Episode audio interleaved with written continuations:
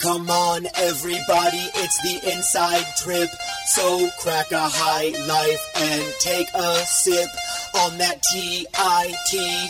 Get up and scream, and you can spell it backwards, you know what I mean. Your boy Brando in the house tonight. Gonna lay it down smooth and keep it tight. When Ben Watson gets on the mic, you better get ready cause he brings the hype. It's about that time you already know. That nasty trip, this nasty flow. The inside trip, that is the show. Don't wind up on your back, bro.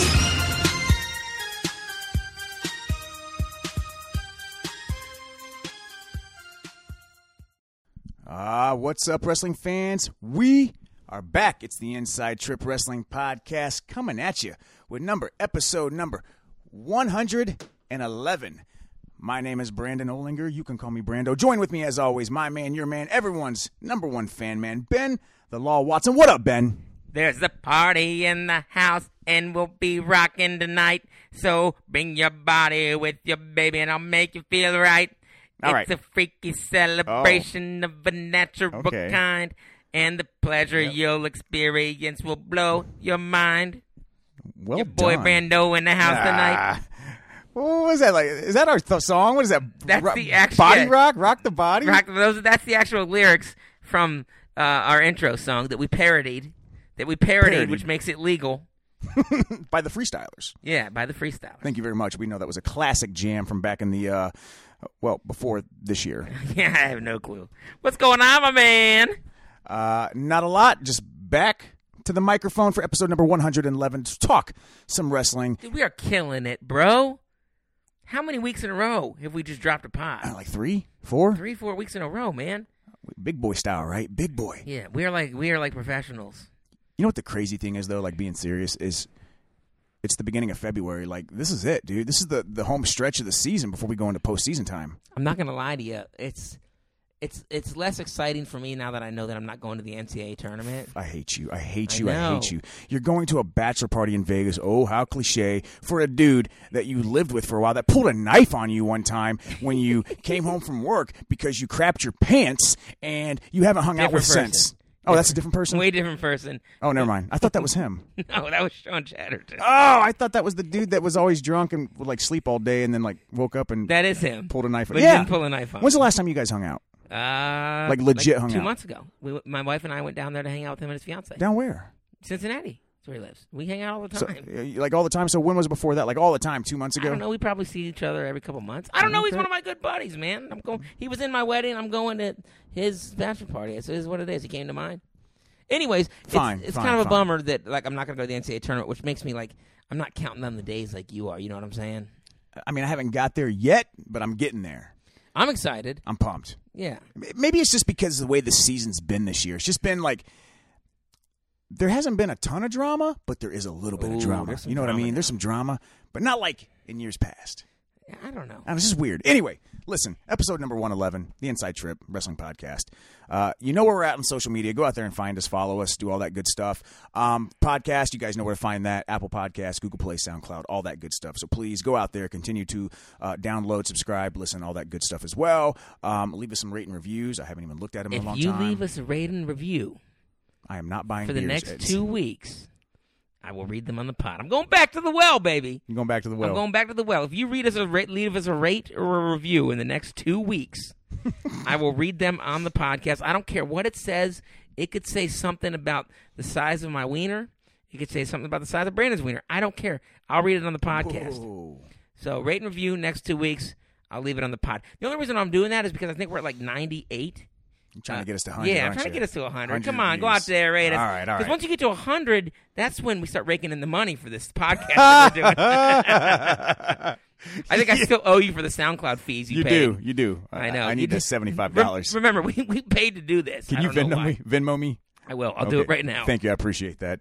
Look, times are tough. I'm broke. I got kids to feed. I got you. I got you, dog. All right. So listen again. As I said, episode number 111. Um, speaking of drama, man, coming back to the mic after Woo! what was an amazing duel, probably one of the top three or five duels in the last ten years, my opinion only. Um, Iowa, number one, taking on Penn State, number two. Penn State's historically run the gauntlet these last few years, just owning people. Right. Arizona State ended that dual match win streak that they had coming into the season. Um, they're kind of playing that that bridesmaid this year a little bit to Iowa, who's kind of crept back up to the Iowa of old. All right, got them Iowa Solid Hawkeye team. fans excited out there in in, in Iowa. Um, I mean, so excited. like I actually jumped on the message boards recently. Oh baby, here we go. I was reading the Hawkeye report. I don't think there's a guy on the Iowa team from Spencer Lee all the way to whoever trims Tom Brand's toenails that they don't think at their their low is round of twelve. Oh, they're, they're around a twelve hundred all the way. Now, here's the thing: the rankings would bear that out. Really? Because I was reading stuff like, okay, DeSanto's hurt. That's okay. Not everybody's as lucky as us to throw in a guy like Paul Glenn, who you know round of twelve sneaking on the podium. Max Murin, I'm sorry, Carter Carter Happel, talking about round of twelve low AA. Yeah, Man, they're drunk. Get that. A lot of moonshine. Get out out of A lot there. of moonshine out I there, need my you to. friend. I need you to, you know, put that Look, they're corn away. excited. They're excited. excited. They're excited. They finally got a team that's uh, that's worth shit. Um, I, I, I just hope that they don't turn it into the Iowa fans of old. I like I like the Iowa fans when they're chasing Penn State because they were a little humble. You like the humble, the, the humble pie Iowa fans, don't you? Yeah, Yeah. I like right. that a little bit better. But I tell you what, that was a great duel, and it was a duel that when you know we put our our picks down on paper, um, we didn't expect it to be as close as it was. And but but then again, I think that just goes to show you that hey, Penn State, they ain't dead yet. No, I think it, I think that is. Um, I mean, that's a great point to make, and one that people need to to continue to remember. And we're going to get into that more in just a minute. Uh, first off, I, look, there was a lot of matches that went on this weekend. I think we saw a couple of number ones go down. Uh, one we're going to get into with this match. I think another one that went down. Uh, Boo Lewallen from Oklahoma State Who lost to Mr. Mauller? He got beat by Brock Mauller. Um, OT, right? Yeah, OT. I think Mauller got him for a takedown in the third to tie the match. They went to a sudden victory, and then Mauller got the takedown as well. Um, Not a really surprising result, to be honest with you, with with how good Mauller is. I mean, you know, that's really a pick 'em, and I think that that's what we're going to see out of 141, as we talked about ad nauseum on this podcast. Is that it- it's- 149. Yeah, 149. Excuse me. A beats B, B beats C, C beats D, CBD oil, all that shit going on. You know, it's just crazy. Oh, you got it, man. I mean, uh, yeah, so true. Um, speaking of 149, so I guess, you know, by default, basically, that pushes, in my mind, Sammy Sasso up to that number one ranking. Here's a guy with two losses this year to Brayton Lee and to uh, Brent Moore. He's avenged both of those losses. Um, he's continued to win matches. Beat Patricio Lugo. Beat Pat Lugo. All right, Followed it up a couple days later, avenging that loss to Brayton Lee. Um, the Buckeyes are back in action this weekend with a with with a with a matchup against a, another tough Big Ten team, Nebraska. We know that Nebraska has all the potential in the world. We've talked about this before. Um, the Buckeyes continue to have one of those up and down seasons, but assuming things work out the way we think it is, Sammy Sasso should vault to number one. That's going to give the Buckeyes three number one ranked guys in the country right now, which is more than any other school can can, can boast, can claim. Right. What were your thoughts? Give me a couple of thoughts on that, that Nebraska match, Ben. I think you make a great point. One, if they if they do get three number one ranked guys, right, you, you still got to prove it at the NCAA tournament. But let's just let's just play it out and say that they get three champs. Right there, you're talking about a trophy. Uh, uh, uh, you know, you're looking You're talking sixty to seventy points. Yeah, you're, you're looking at like the, the odds are good this year with the parity that you're going to get a trophy, and with this team, I think that's that's great because this team has got some holes. Um, you know, I've got a couple things that I could say about about Ohio State. Not all not all of them happened in this dual meet. Um, uh, w- one thing that did happen in this dual meet, which is a conundrum, it's just going to be a conundrum, and we've talked about this weight as well. 184. Rocky Jordan goes out and beats Taylor Venz. That's the Taylor Venz that just most recently beat Aaron Brooks, but then lost to Cam Caffey and Abe Assad. Taylor Venz is kind of on a slide, and if he didn't have that Brooks win, you would probably say, ooh, he's not looking too good this year. But then he goes out and beats a guy like Aaron Brooks, who then goes and whips up on Assad. You know, so I was really impressed with Rocky Jordan, and not only that, he battled hard. He showed heavy ass hips. Was you know he was able to not uh, get taken down by Venz. He was able to not get turned by Venz, and he was able to get out. And the biggest thing was he was able to finish that Patton Jordan single leg when he needed to at the end, and then he put a ride on Venz actually. which, was is something that we said Yeah. he was struggling with this year at Ohio State, which he was so good at in high Right. school. And let me take that back. I I- um he didn't get out on Venz. He took neutral, and um he he Of got course the, he did. He got the riding time. Yeah, point Ohio State Venz. doesn't get out from anybody. Right, but he got the riding time point on Venz. So um Rocky Jordan, a guy who I had kind of written off when he was down at 174, has bumped up to 184, and he's got um, two Big, top. dude. He's so big. Yeah, he, yeah, he, he's yoked up. He's got two top 15 wins, including one over an All American and Taylor Venz. He will be a guy, and he's just a freshman. He will be a guy that will be a player at the national tournament to maybe pull an upset or two this year. Not saying he's going to get on the podium this year. I don't see it. But I think he's going to be a guy that could potentially be a three time All American. Look, look, looked really good. I'm really happy for him. Um, you know, I don't know. Do you have anything to say about that match? No, I know you're you're getting really excited about the uh, Rocky Jordan's potential. I think we see some results sometimes, you know, here and there that that that that supports that. You know, the Aaron Brooks match, um, uh, this match against uh, did I say Aaron Brooks? yeah. I'm sorry. No, I'm- I get what you're saying. you Taylor Venz yeah, match, the Taylor Venz match, match. the Bronigle match. That's what I was talking about. Um, we just need to con- see continue to see more of it and more of that confidence. You know, going out there and winning these types of matches. This was a match I am shocked that he won. Um, it, it makes me wonder what's going on with Taylor Venz. Taylor Venz has seven losses on the season right now. I think the most he's had in his career in a season is nine. He did that uh, what maybe two years in a row, um, sophomore year, freshman year. Um, Even when he took fourth. can't quite remember. Uh, yeah, so it's like, what's going on with Venz? He's been so up and down. One week he looks great, just owning a guy like Aaron Brooks, who a lot of people are starting to think this guy's got finalist Yeah, potential. That's crazy. The the way he beat up on Brooks was a real big surprise to me. Same. It was a real big surprise Same. to me. You know, and then he goes out there. You know, he's he's lost three out of his last four matches. It's like, what's going on, man? I, you know, a guy that failed to place last year after finishing fourth as a freshman. I don't know what this dude's problem is. He's not riding on top like he once was. Abe Sad was able to get out of him. He didn't turn Brooks. He didn't have a chance with Rocky. Um, Caffey, he was actually losing the or Caffey was losing the match until he took hit him for six at the end, uh, which was just uh, probably a lapse in judgment on his part. Uh, I think you could chalk it up to the fact that none. I think more than anything, the fact that um, the Big Ten schedule at 184 pounds is just a meat grinder. And you know what? In college wrestling, with guys that are this close, sometimes you win, sometimes you don't. He very easily could have been, could have won all of them. You know what I mean? He very easily could have won all of those matches. That's Um, true. I mean, that's a good point. Uh, he's lost some close matches. Aside from Cam Caffey, well, I'm I'm sorry. Aside from Rocky Jordan, Cam Caffey, all of the other losses haven't been bad losses per se. Um, and maybe maybe these aren't bad losses either. I mean, don't he's think they he's are. been beaten by guys who are either good or have a lot of potential. Rocky Jordan, Cam Caffey, Abe Assad, and then after that, it's basically Taylor Lujan a couple of times, and then Zahid Valencia, and then I think Sammy DePrez or Louis DePrez, if I'm not mistaken. Yeah. So, So, I mean, he- he's run the gauntlet, right? And when you run the gauntlet, you lose some matches. Right on. Yeah, yeah, you're right. You're right. You'd like to see him win a couple of those a little bit more, though, right? Of course, it, it'll be interesting to see like which version of him we get come the national tournament. Is this the guy that went out there and owned Aaron Brooks, or stuck Ben Darmstadt in like three minutes at Cliff Keen, right. or is this the guy that's struggling to put up points against a guy like Rocky Jordan uh, and, and Abe Assad? I don't know. Yeah.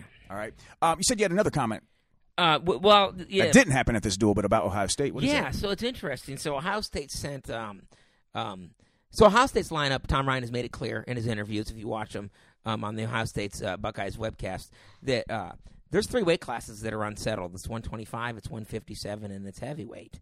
Um, and and 125. It was funny that you say that because we're thinking originally, well, who's going to go 25? Jacob Decatur? Is he going to pull his red shirt? He's he's not that big. Well, it, they they made the point that Dylan Koontz, uh, a guy who took sixth at Vegas, beating Josh Kramer, uh, Josh Kramer and Jarrett Trombley, who we'll talk about later, um, on his way to take sixth, has made the drop down to 125. And then he goes out to the Edinboro Open and he wins it. And on his way to winning it, he beats a guy, Jake Gramacki from Clarion, who uh, people might not remember him because he's been injured the last two years, but as a sophomore, he was real solid. I think he was 20 something and nine, NCAA qualifier, and beat a guy like Brent Fleetwood at the NCAA tournament. So he beats Jake Gramacki on his way to uh, to winning the Edinboro Open, and he's also got wins over Kramer and Trombley this year.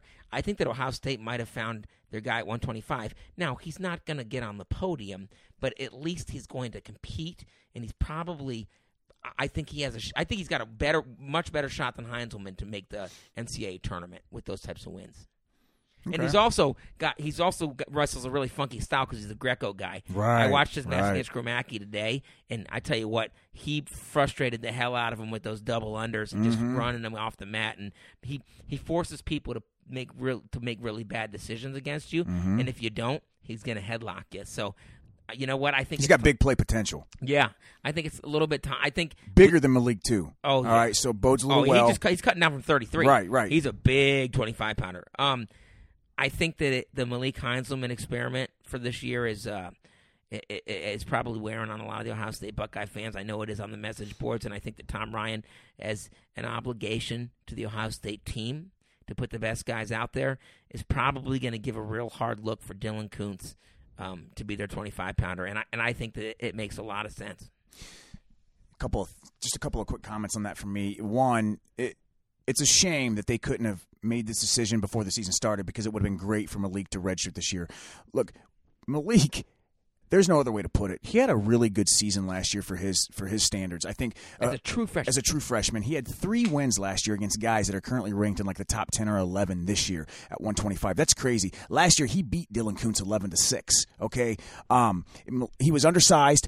All of his losses last year were against guys that were basically bigger than him or on an absolute another another level or both. Spencer Lee. Exactly. That's what that's what I mean. Um, had they have known that it would have been this type of season for Malik, it would have been great to give him a red shirt year this year. That red shirt that he needs, that he deserves to go out there, get better, get bigger. Um, but that that's past. I mean that that ship sailed. So now it's either going to be a lost season for Malik or or it's not. Um, I, I'm not quite as excited as you- as you are about you know Dylan Koontz. Um, prove it to me on the college level. I don't get excited about wins against you know Joshua Kramer or Gramacki because honestly, this is Ohio State. This is the Big Ten team. I get a team that's that. gotten a trophy so many years in a row, national title. Um, we Well, need more than that. they- we need more than that. Ohio State doesn't have an All American on the team at 125. Agreed. No, I, I agree with you. So I'd rather at least the guy that that I think that's got a decent shot at qualifying. I think he's got a better chance at qualifying, um, but it's not a shoe in. It's not a shoe in at all. Oh no, no, no! And and the uh, the unfortunate thing is, though, is if Dylan Koontz dropped to 25 and wrestled the whole season there, I think it probably would be closer to a shoe in because even if he didn't do it at the Big Ten, he would have probably have enough um, enough firepower to get an at large. All of his good, you know, all of the wins that he ma- did, everything he did at 133 pounds at the uh, Cliff Keen doesn't count. You know, Right. So everything he did at, you know, so he's going to have to go out and take a spot. Agreed. agreed. But the bottom line is, I don't think I don't see either one of them really scoring more than a half a point at the NCAA tournament, which is a loss in the first round and a, uh, for, a, a consolation one win and then loss. Fair enough. Fair enough. I I, I, I, I, I can be down with But that. But at least we saw some fight. And that's what we need to see from that weight class. I want to see a guy that goes out there and competes and battles, not a guy that's struggling against every 125 to even just to create Right. offense, even to even to kind of control the pace of the match. But if you remember Dylan Koontz at uh, Cliff Keen, even I know he took the deep sixth, but he battled hard. He wrestled Chaz Tucker tough. yeah, he did. What, what, what- do you remember the score of that match? I think it was Chaz Tucker was like a six to two match. But okay. that, that's and against Chaz Tucker's tough. I mean, Chaz Tucker's tough. up a weight. We're talking about a 33 pounder. Dylan Koontz goes out there and battles Chaz Tucker.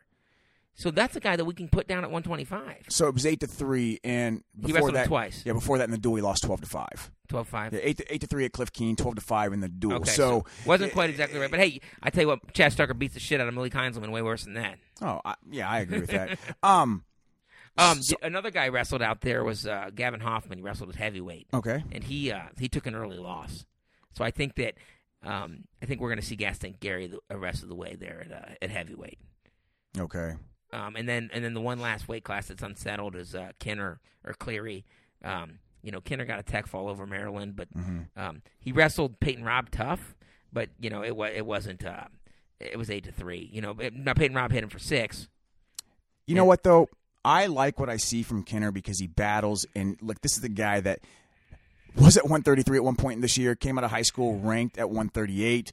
Peyton Robb was one of the top recruits in the country at 160, wrestling 157, and he still goes out there and battles. Um, doesn't got give, doesn't give up the bonus, gives up six, Yeah. and then from that point on, he actually wins the match three to two. You're right. Okay, And- and- so. I like that, and I.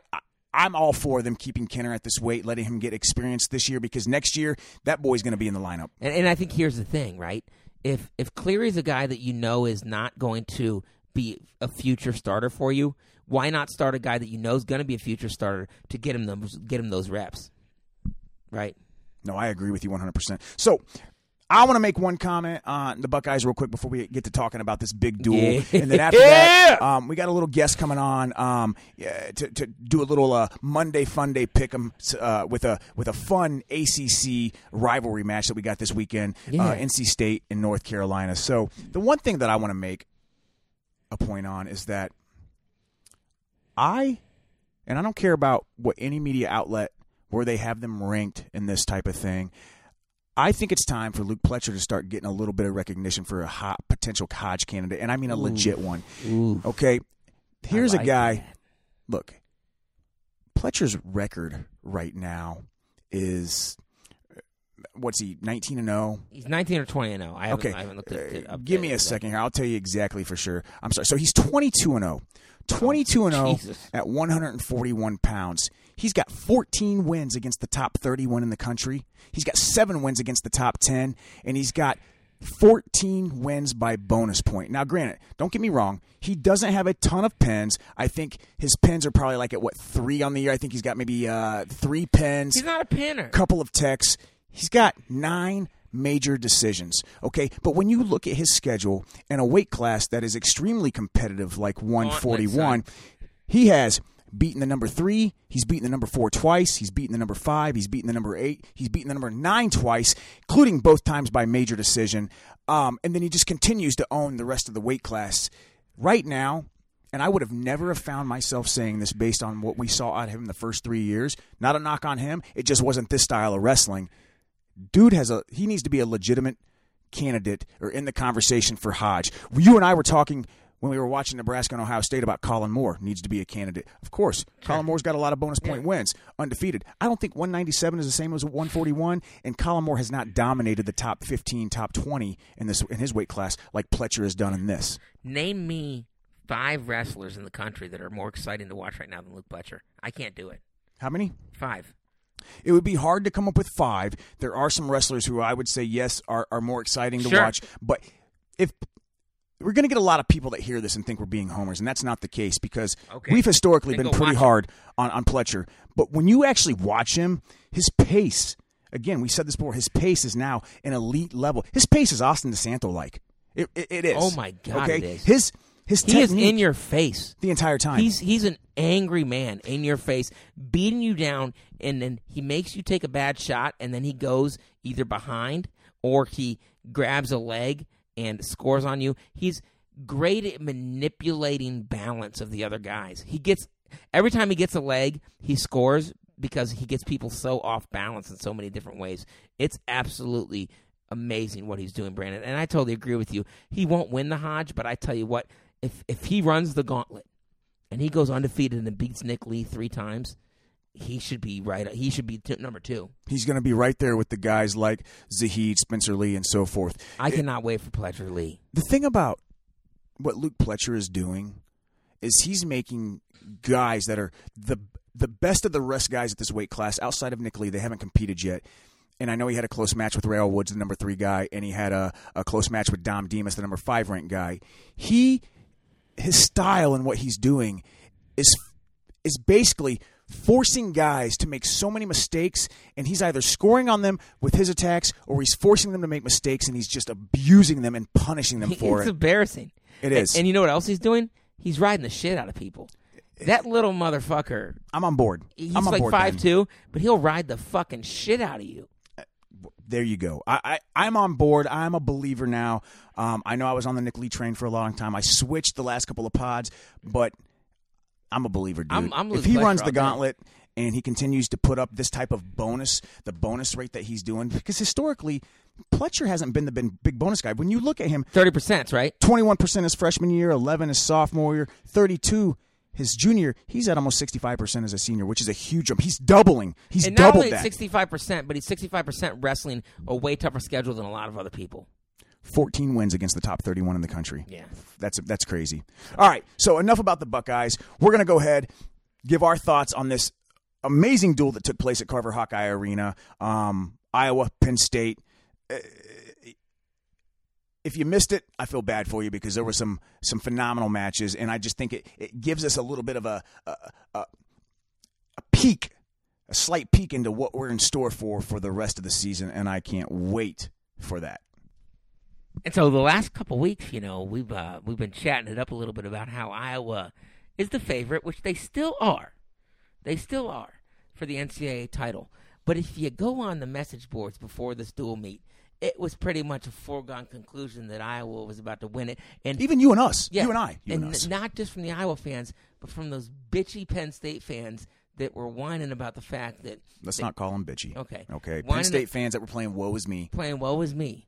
But hey, not so fast, my friend. Oh, you because gonna I Lee tell you Corso. You gonna Lee Corso. Yeah, not so fast, my friend. I'm not saying I'm putting on the Nittany Lion hat yet, but what what did we freaking say, bro? Penn State ain't out of this, and I get sick and tired of people. You and I might be the only people on this freaking God's green earth that are saying that Penn State still got a shot because they do, bro. They do. They got real, legit, heavy fucking hitters that can wrestle. I think people sometimes forget just how great of a coaching staff that Penn State has. I don't. Oh, I think don't, There's, and I hate it. I, I know you don't. I don't think there's another team in the country that learns match to match, period to period, and makes adjustments in match, makes adjustment between matches, like Penn State and their coaching staff. Which is why when we did our picks, Ben, that was the big reason I said I was picking Vincenzo to win that match against Iowa against the Bull did. and Carver. We both did. Eh, Right. But that was my rationale. Okay? That was absolutely my rationale. Now, this duel had a little bit of a it had some atypical things. You know, you had the situation at 133. That's plus six for uh. We gonna- Penn we gonna State. talk about that, We'll man? get to that. Um, you know what? I think we saw. Like, let's just go ahead and get to that. 125. Spencer Lee against Meredith. Look, it, it, it's exactly what we expected. Lee did what Lee does. He went out there and teched him. Brandon Merritt just lost to, to, Brandon Cray from from Maryland, who you know is having a little rough season. So I I think it's safe. He ain't no Spencer Lee. No, I think it's safe to say that Brandon Meredith is uh is a guy that's going to be on the outside looking in for the NCAA tournament. I, honestly, I think Meredith is probably like a half step better than Devin Schnupp was. No offense to either one of them, but they're not on the level Right. of Spencer Lee or in, you know they're Right. not. The, it's no uh, Nico Megaludis. Right. All right. Yeah. When you say no offense, yeah, these dudes are putting it on the line and they're strapping it up every day. I'm going to give all these guys, anybody that loses, I don't care who you are. If you're stepping it on the line, I'm giving you mad props. That said, Spencer Lee, hey, he made it out of the first period. He did what he does. He went out there. He teched him. Um, yeah, he made it out of the first period. And I think you touched on this a bit when we talked this week, and that you know I think this might have been one of those matches you said when when Lee was spending a little extra time trying to get that pin. It didn't happen. He got the tech like right. always He was going for the he was going for the pin, which makes sense. But 133 is where you really start to get interested because you got Austin DeSanto versus Roman Bravo Young. DeSanto's beat Bravo Young twice, right? Close matches. But I tell you what, actually, the first one wasn't that close. Second one was close. First one wasn't as close, at least from my recall recollection. But you and I, I think, both picked DeSanto. Or did you pick RBY? think I we- picked I DeSanto. think we both picked DeSanto. I, I, I picked DeSanto. Um, he was just looking so good this year. no, he was. He absolutely was. But Roman Bravo Young, so fluid in his transitions. Now, Bravo Young took him down off of. Uh, uh, he started out by uh, Austin DeSanto did, uh, or Robert, Roman Bravo Young did what people were wondering what he was going to do, and he kept his left arm behind his back. And if he would have done that for any longer, they would have hit him for stalling. But he didn't. Austin DeSanto took the bait. Don't take the bait, Austin DeSanto. And he tied up Funky, and Bravo Young goes knee pick on him and takes him down. So not only oh, that was a great counterattack. How that, great that, was that? That that freaking underhook throw by Yeah, to the knee, knee pick, pick, off like of his driving like by yeah, Yeah. off of his that was awesome, and I think that goes to show like Bravo Young's in this match. well, you know, just uh, how good. It's easy to get caught up in the hype. We always do, and we always get caught up in the recency bias. Okay, Right. Roman Bravo Young is a bad dude. A bad dude that's beat a lot of just great What wrestlers he, he took eighth last year as a freshman and in a very freaking in a tough deep weight, weight class. class. Deep And we- weight We're class. talking about an All American as a freshman. But I think I know I have, and I think you have as well. And I'm still I'm not I'm not flopping, guys. I'm just saying we I've made comments in previous podcasts that Roman Bravo Young has all the talent and skill to be a finalist. You said he could be a be a finalist. finalist this year. said that. and I think he showed you what he can do. Because one thing about Roman Bravo Young at this weight class is he's very good in all three positions, and on top of that, his counter wrestling and his defense Counter. is amazing. his counter wrestling, and that's where it is. And he did well. Yeah, his defense. Remember when he was on Sports Center for doing a backflip against Brandon Paetzel? I mean, li- the dude literally made the Sports Center top ten for for his defense. Okay, and what he did to Austin DeSanto was so slick, and he did it twice. DeSanto gets in on a shot. Roman Bravo Young cuts the corner, and before you know it, before you know it, with that counter offense, he slaps a fucking near side cradle on Austin DeSanto, and then he starts to take him back. DeSanto uh, calls for injury time, and um, the ma- the match kind of goes back into. Uh, so so here's the thing. This is what we need to talk about.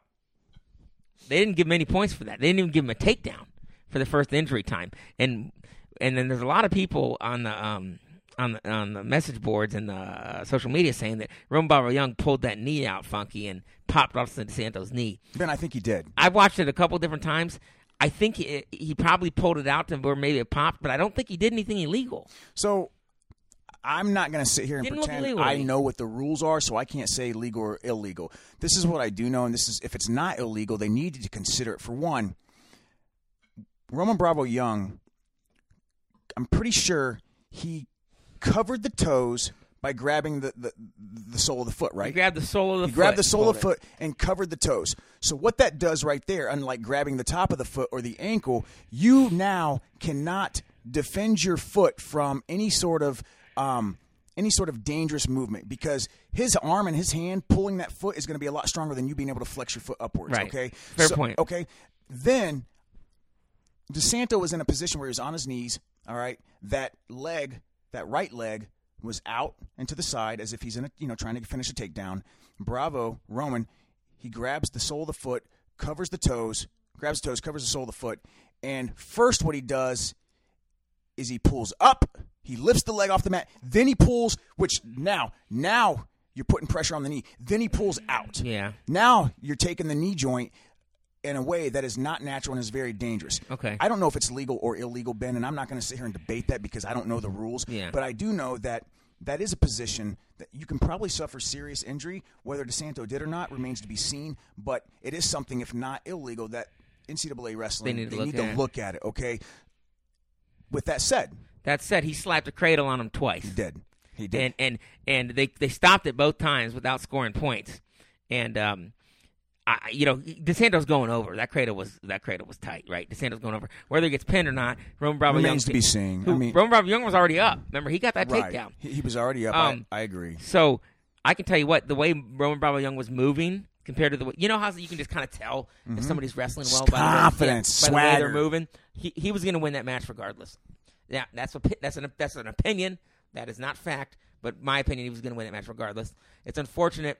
Um, I hope Austin DeSanto is not seriously injured, um, but that was a big swing in the match. It's a big swing in the duel. I think, well, for one, I'm pretty sure, not 100% confident, but I'm pretty sure that Austin DeSanto has never been pinned in college. Um, and he's wrestled three years at extremely tough weight classes. Um, and he's, you know, he, he, he's been an extreme competitor at those weight classes. Um, so whether he was going to get pinned or not, who knows? But I do agree with you. RBY was dominating that match. This is what I found really interesting.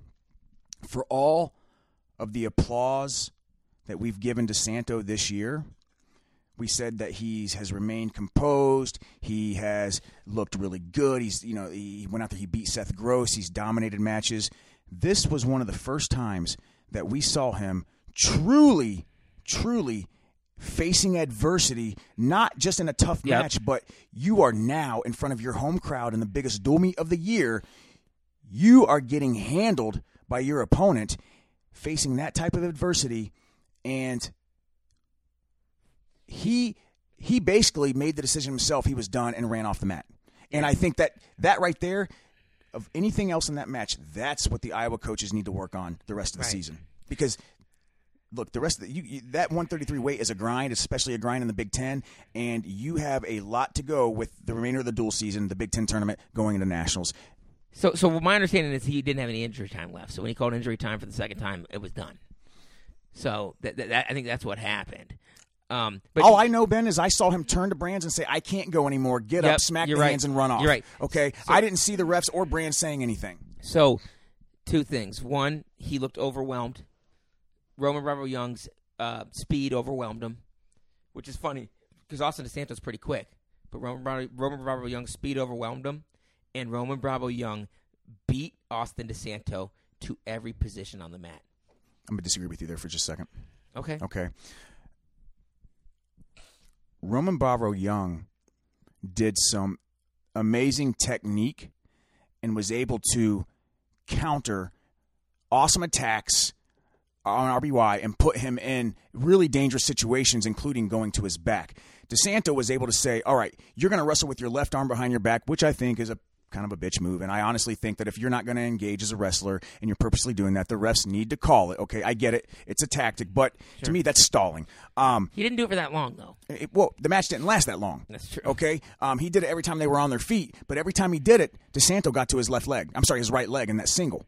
Okay, he couldn't finish though quick enough, and they got down to those positions on the mat, and RBY would That's what I'm saying. him up. RBY beat him to every position.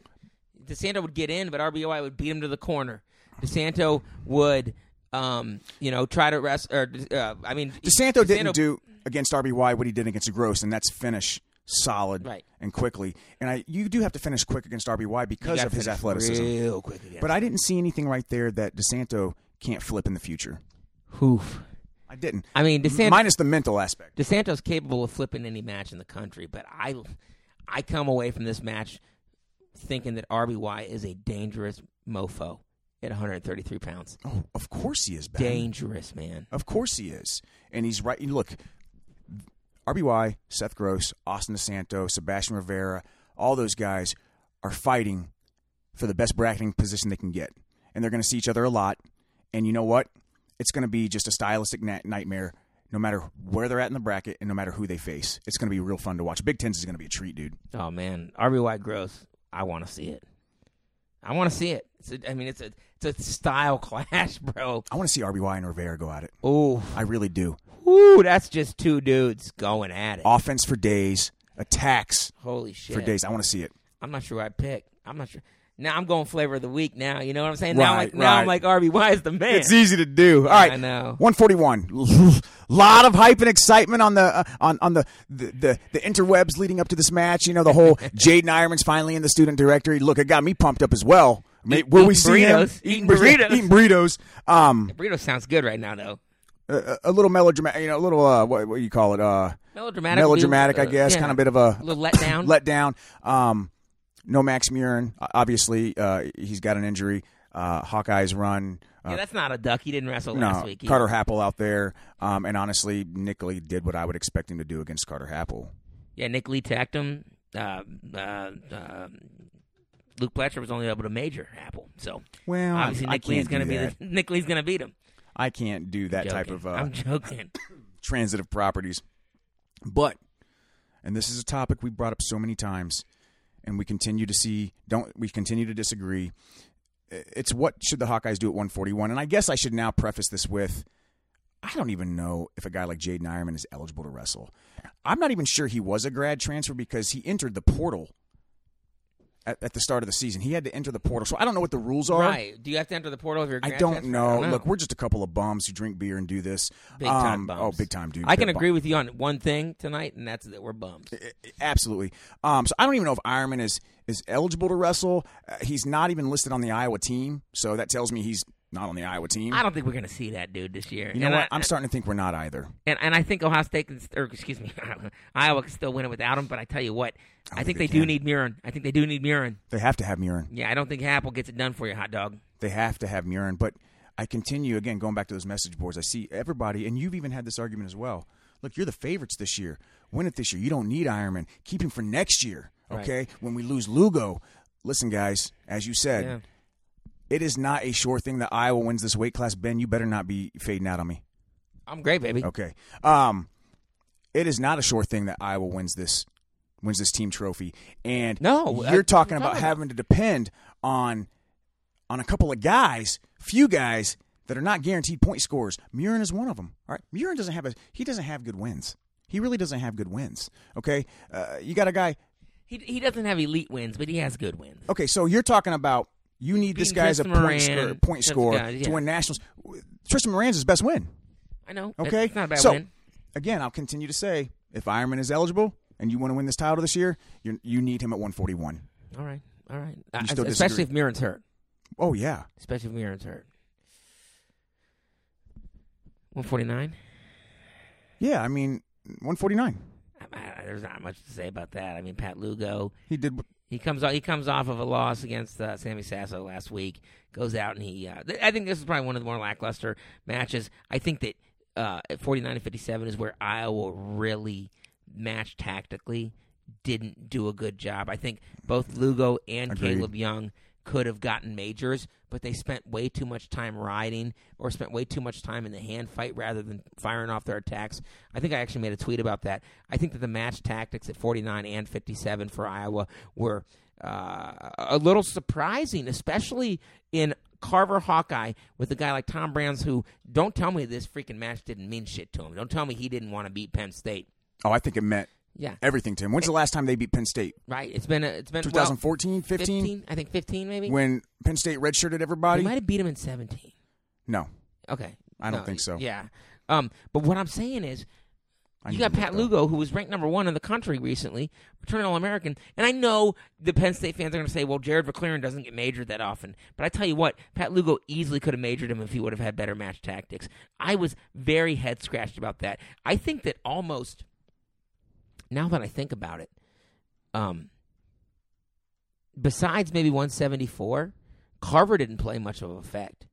I think that, in fact, Penn State wrestled. I think Penn State wrestled above what their typical level would be, rather than Iowa wrestling above their typical level. When you would think that would be opposite when you're wrestling at home in front of sixteen thousand freaking crazy rabid fans. You know what it is though, Ben? I, in my this is just my opinion here is that Kale. Well, Penn State they have created a culture of winning where they expect to win all of these types of duels regardless of where it's at. Iowa, that monkey's on their back. This is the program that was the bee's knees for so many years and you know what? They're not anymore. Pressure's on them. The pressure is on them. And sometimes when you're wrestling in front of your home crowd, especially when you're talking about a couple of guys like Pat Lugo, Caleb Young, those types of guys who great wrestlers, this is a whole different environment for them. This type of situation, sometimes that's a lot of pressure to carry. It, it is. I just think that Brands should have done a better job at Oh, 49 and 57 getting those guys ready to get major or get bonus points. And so we'll, we'll just jump to Caleb Young versus Bo Pfeiffer. Bo Pfeiffer is not even supposed to be their starter. It's Brady Berge was supposed to be their starter. I don't think that we're going to see him this year, unfortunately. Um, but you're throwing in, like, at least Jarod Verkleeren was a cadet world champ. You're throwing in He's a a true starter too. yeah, you're throwing in a backup like Bo Pfeiffer and Caleb Young, returning All American, had a hell of a season last year. I know he's cutting a lot of weight. I know that he can't start at 74 or 65, so he's making a sacrifice for the team. But I expected a major decision out of Caleb Young. Caleb Young. I don't think I picked it, but I would expect it. I can't remember what I picked either, but Caleb Young should have gotten the major decision, especially what what did he win the match? Six to one? Six to one. Six to one. Especially when you're in that type of uh, situation where the major decision was within reach and it, and it was bad match management. And I don't know if it was the pressure. I don't know what it was, but I agree with you. I agree with you on your take there. Yeah, bad match management at 49 and 57. 65. What a match. Bad match management. Let's go. Talk to me about it. I don't think it was match management, Ben. I don't think that was the issue here. When I think of match management, I'm thinking uh, maybe it was. I guess we're talking about strategy. Here's what I know. Strategy, yeah. Okay. Yeah, yeah, yeah.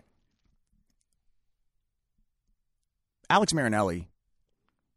First of all, hats off to Vincenzo Joseph for getting this W. I think he hadn't had a win against Marinelli what at all Ever. ever. And this is a guy who he lost twice to him last year, and right? I and I think that uh, one once, did, you, did they wrestle Biggs? yeah, they wrestled twice. Here's the thing: and both times it was Marinelli putting Joseph on his back from a body lock position. Right, and I think that's the key, Ben, because well, for one, Alex Marinelli, hats off to him in, one aspect because he went out there without fear, without any type of, type of you know, without No anything, at all, no with where he's concern for go. anything at all. He went out there with confidence. He took all the attacks. Okay, he kept he, he he controlled the pace, he controlled the ties.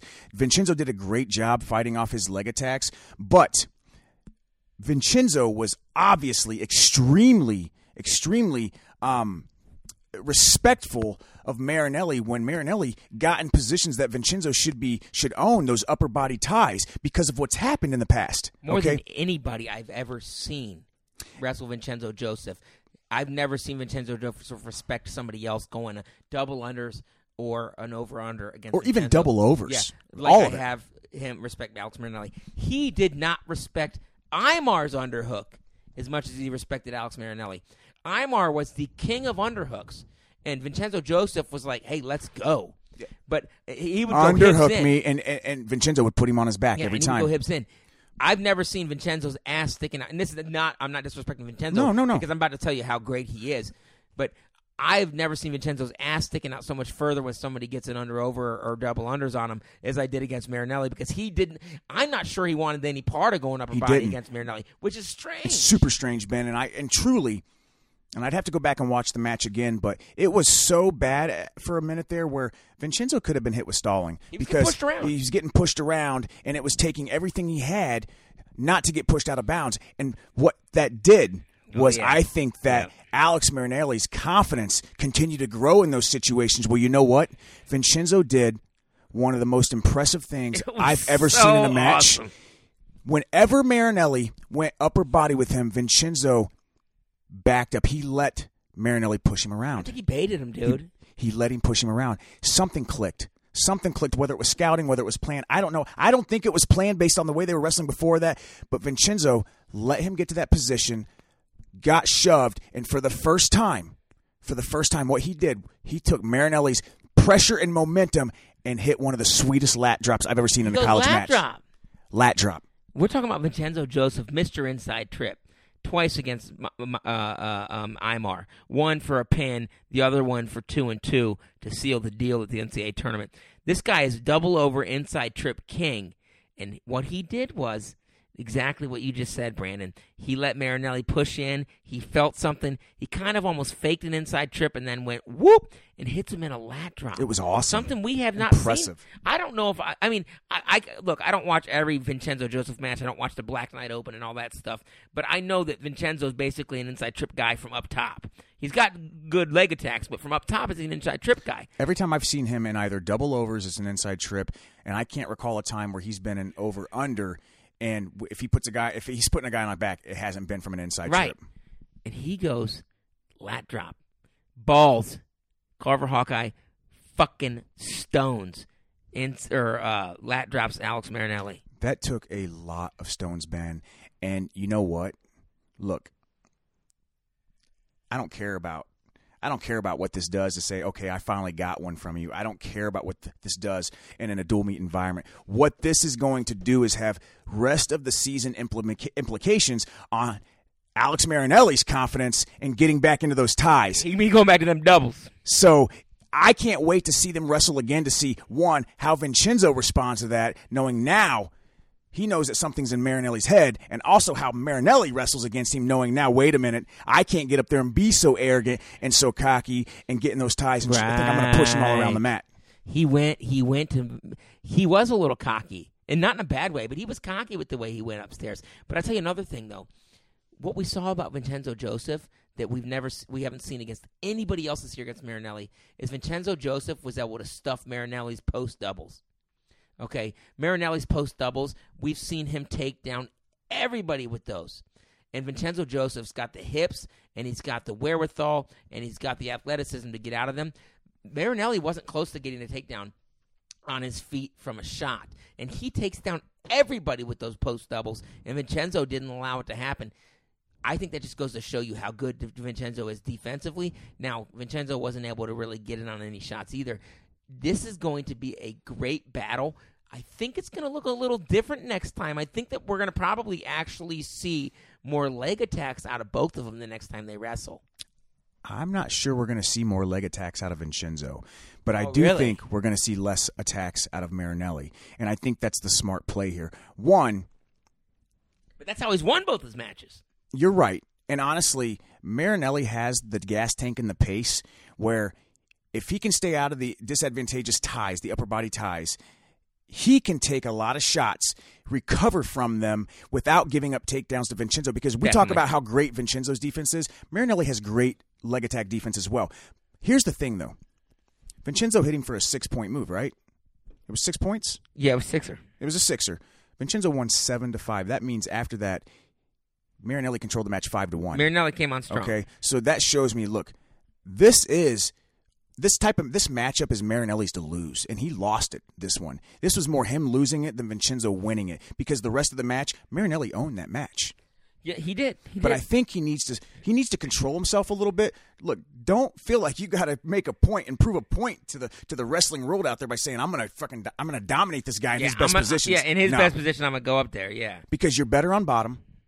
Okay, your, your your leg attacks are awesome, and your defense is just as good. Yeah, I don't think either one's riding each other.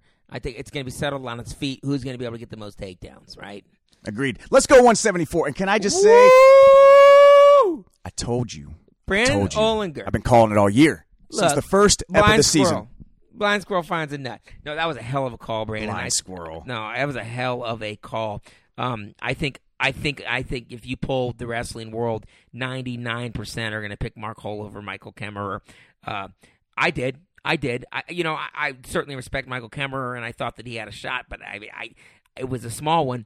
You picked Michael Kemerer over Mark Hall, and not only did he deliver, but he delivered with three takedowns, and he looked so good doing it, man. I tell you what, the way he Mark Hall is so hard to finish on.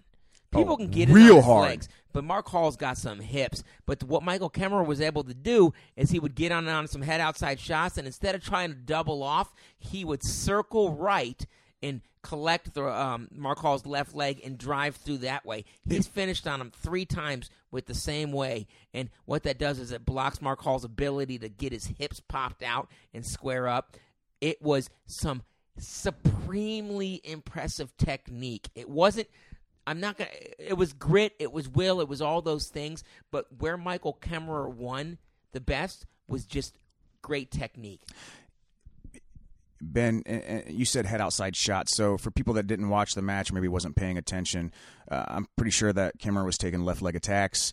Um, uh, no, I'm sorry, right leg Yeah, attacks. he he was taking he was taking right leg Yeah. attacks. His head would be on the right outside of Mark Hall, but Mark Hall would sprawl, so it's almost like his head got stuck kind of in the middle of his body. It's almost And like a little of- crackdown yeah, issue. uh, instead of trying to cut the corner to finish to the side he shot on, he would immediately, and I mean immediately, without hesitation, run his hips and take all that momentum to Kemerer's right, Mark Hall's left. Exactly. When Mark Hall was expecting it to be the other way, and it was almost like Hall just kind of he had he felt he fell forward. Right. So Kimmer was able to finish these That's takedowns. exactly the way it was.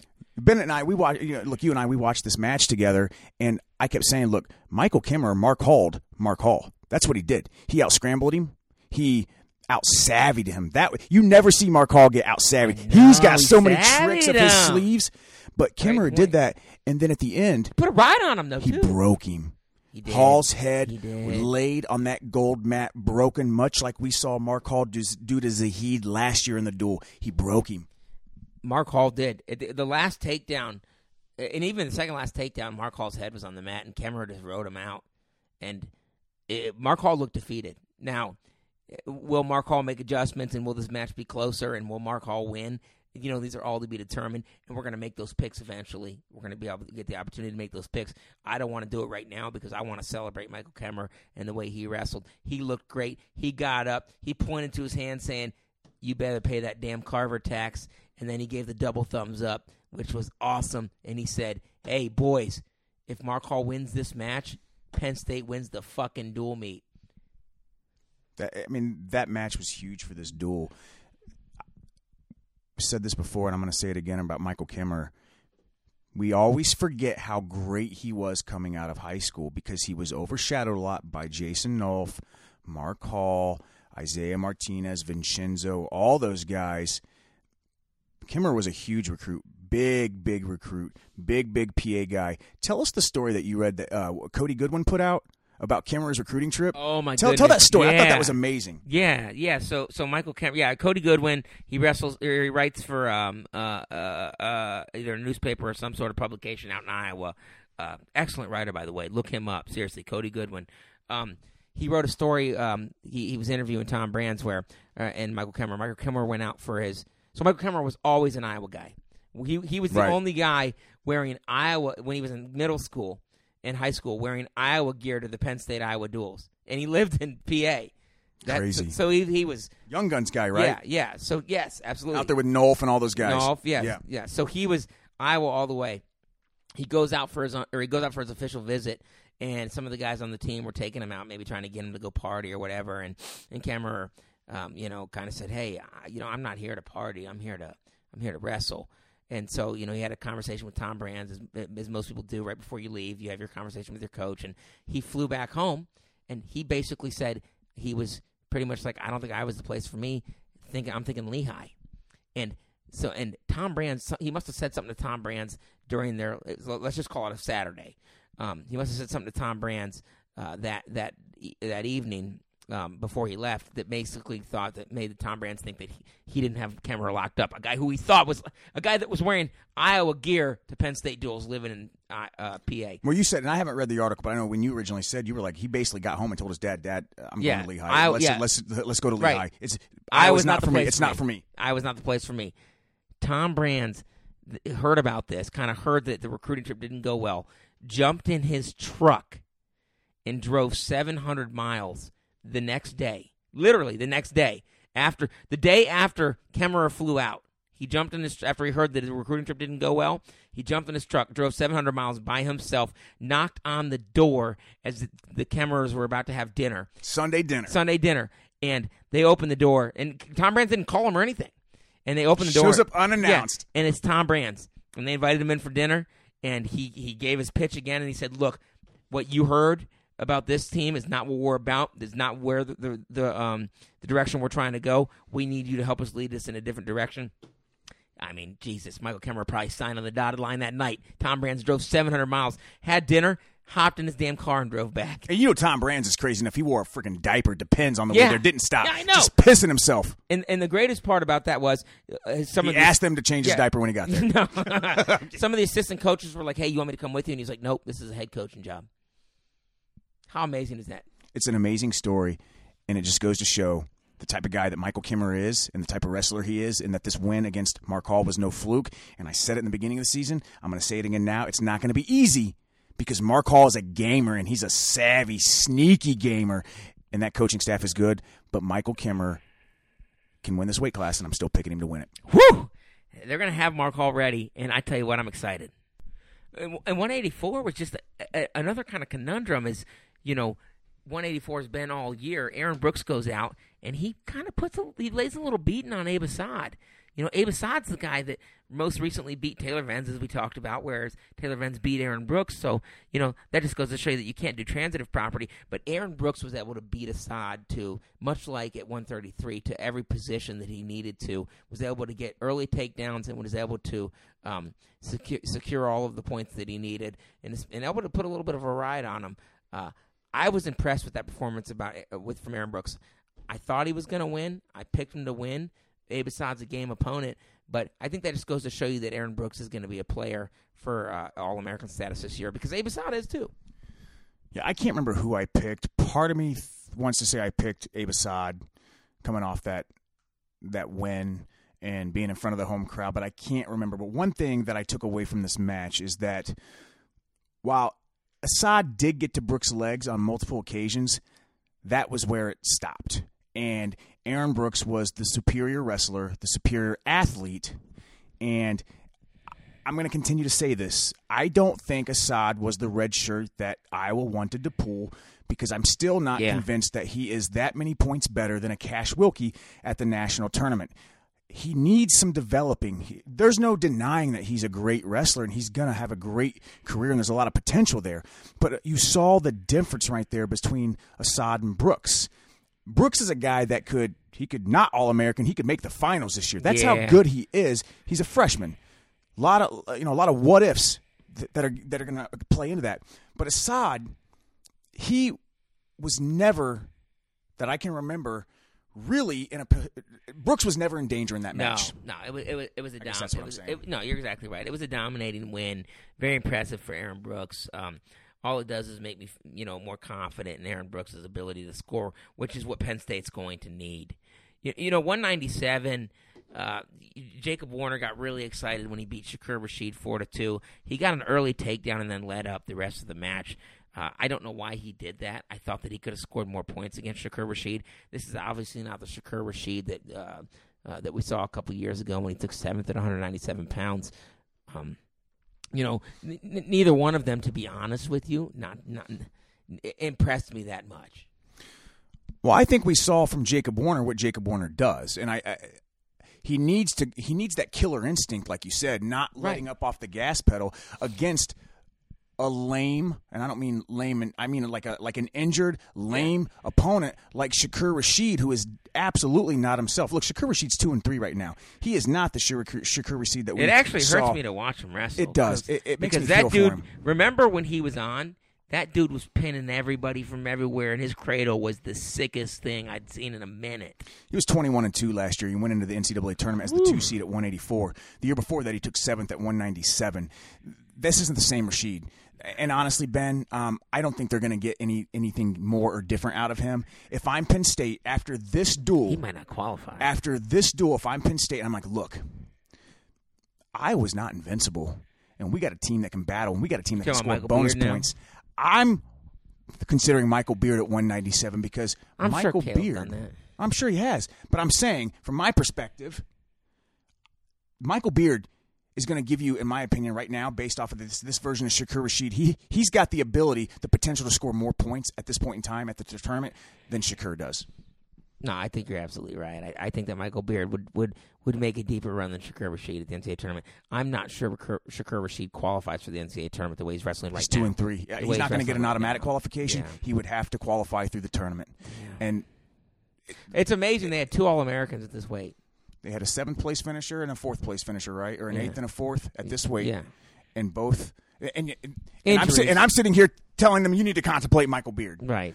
a guy who has been up and down. Okay, don't get me wrong; he's made his had his head scratching moments, but he also went out there and beat Dak- Dakota Geer at the scuffle, beat him up pretty good. And he also had another. Uh, Uh, beat Renan, I think. was it? Yeah, Renan. Renan. So if I'm Penn State, man, I'm I'm I'm I'm, I'm looking at that that that possibility there.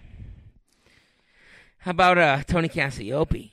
I, I think more than anything, Big Tone. look, yeah, Big Tone. You know, he takes care of business here. But, but what what I would like to spend my time on instead rather than talking about him beating up Seth Neville is the fact that he's about to wrestle um, Mason Parris. This Mason Parris, yeah. and and I think I'm really looking forward to that. Who do you got in that match?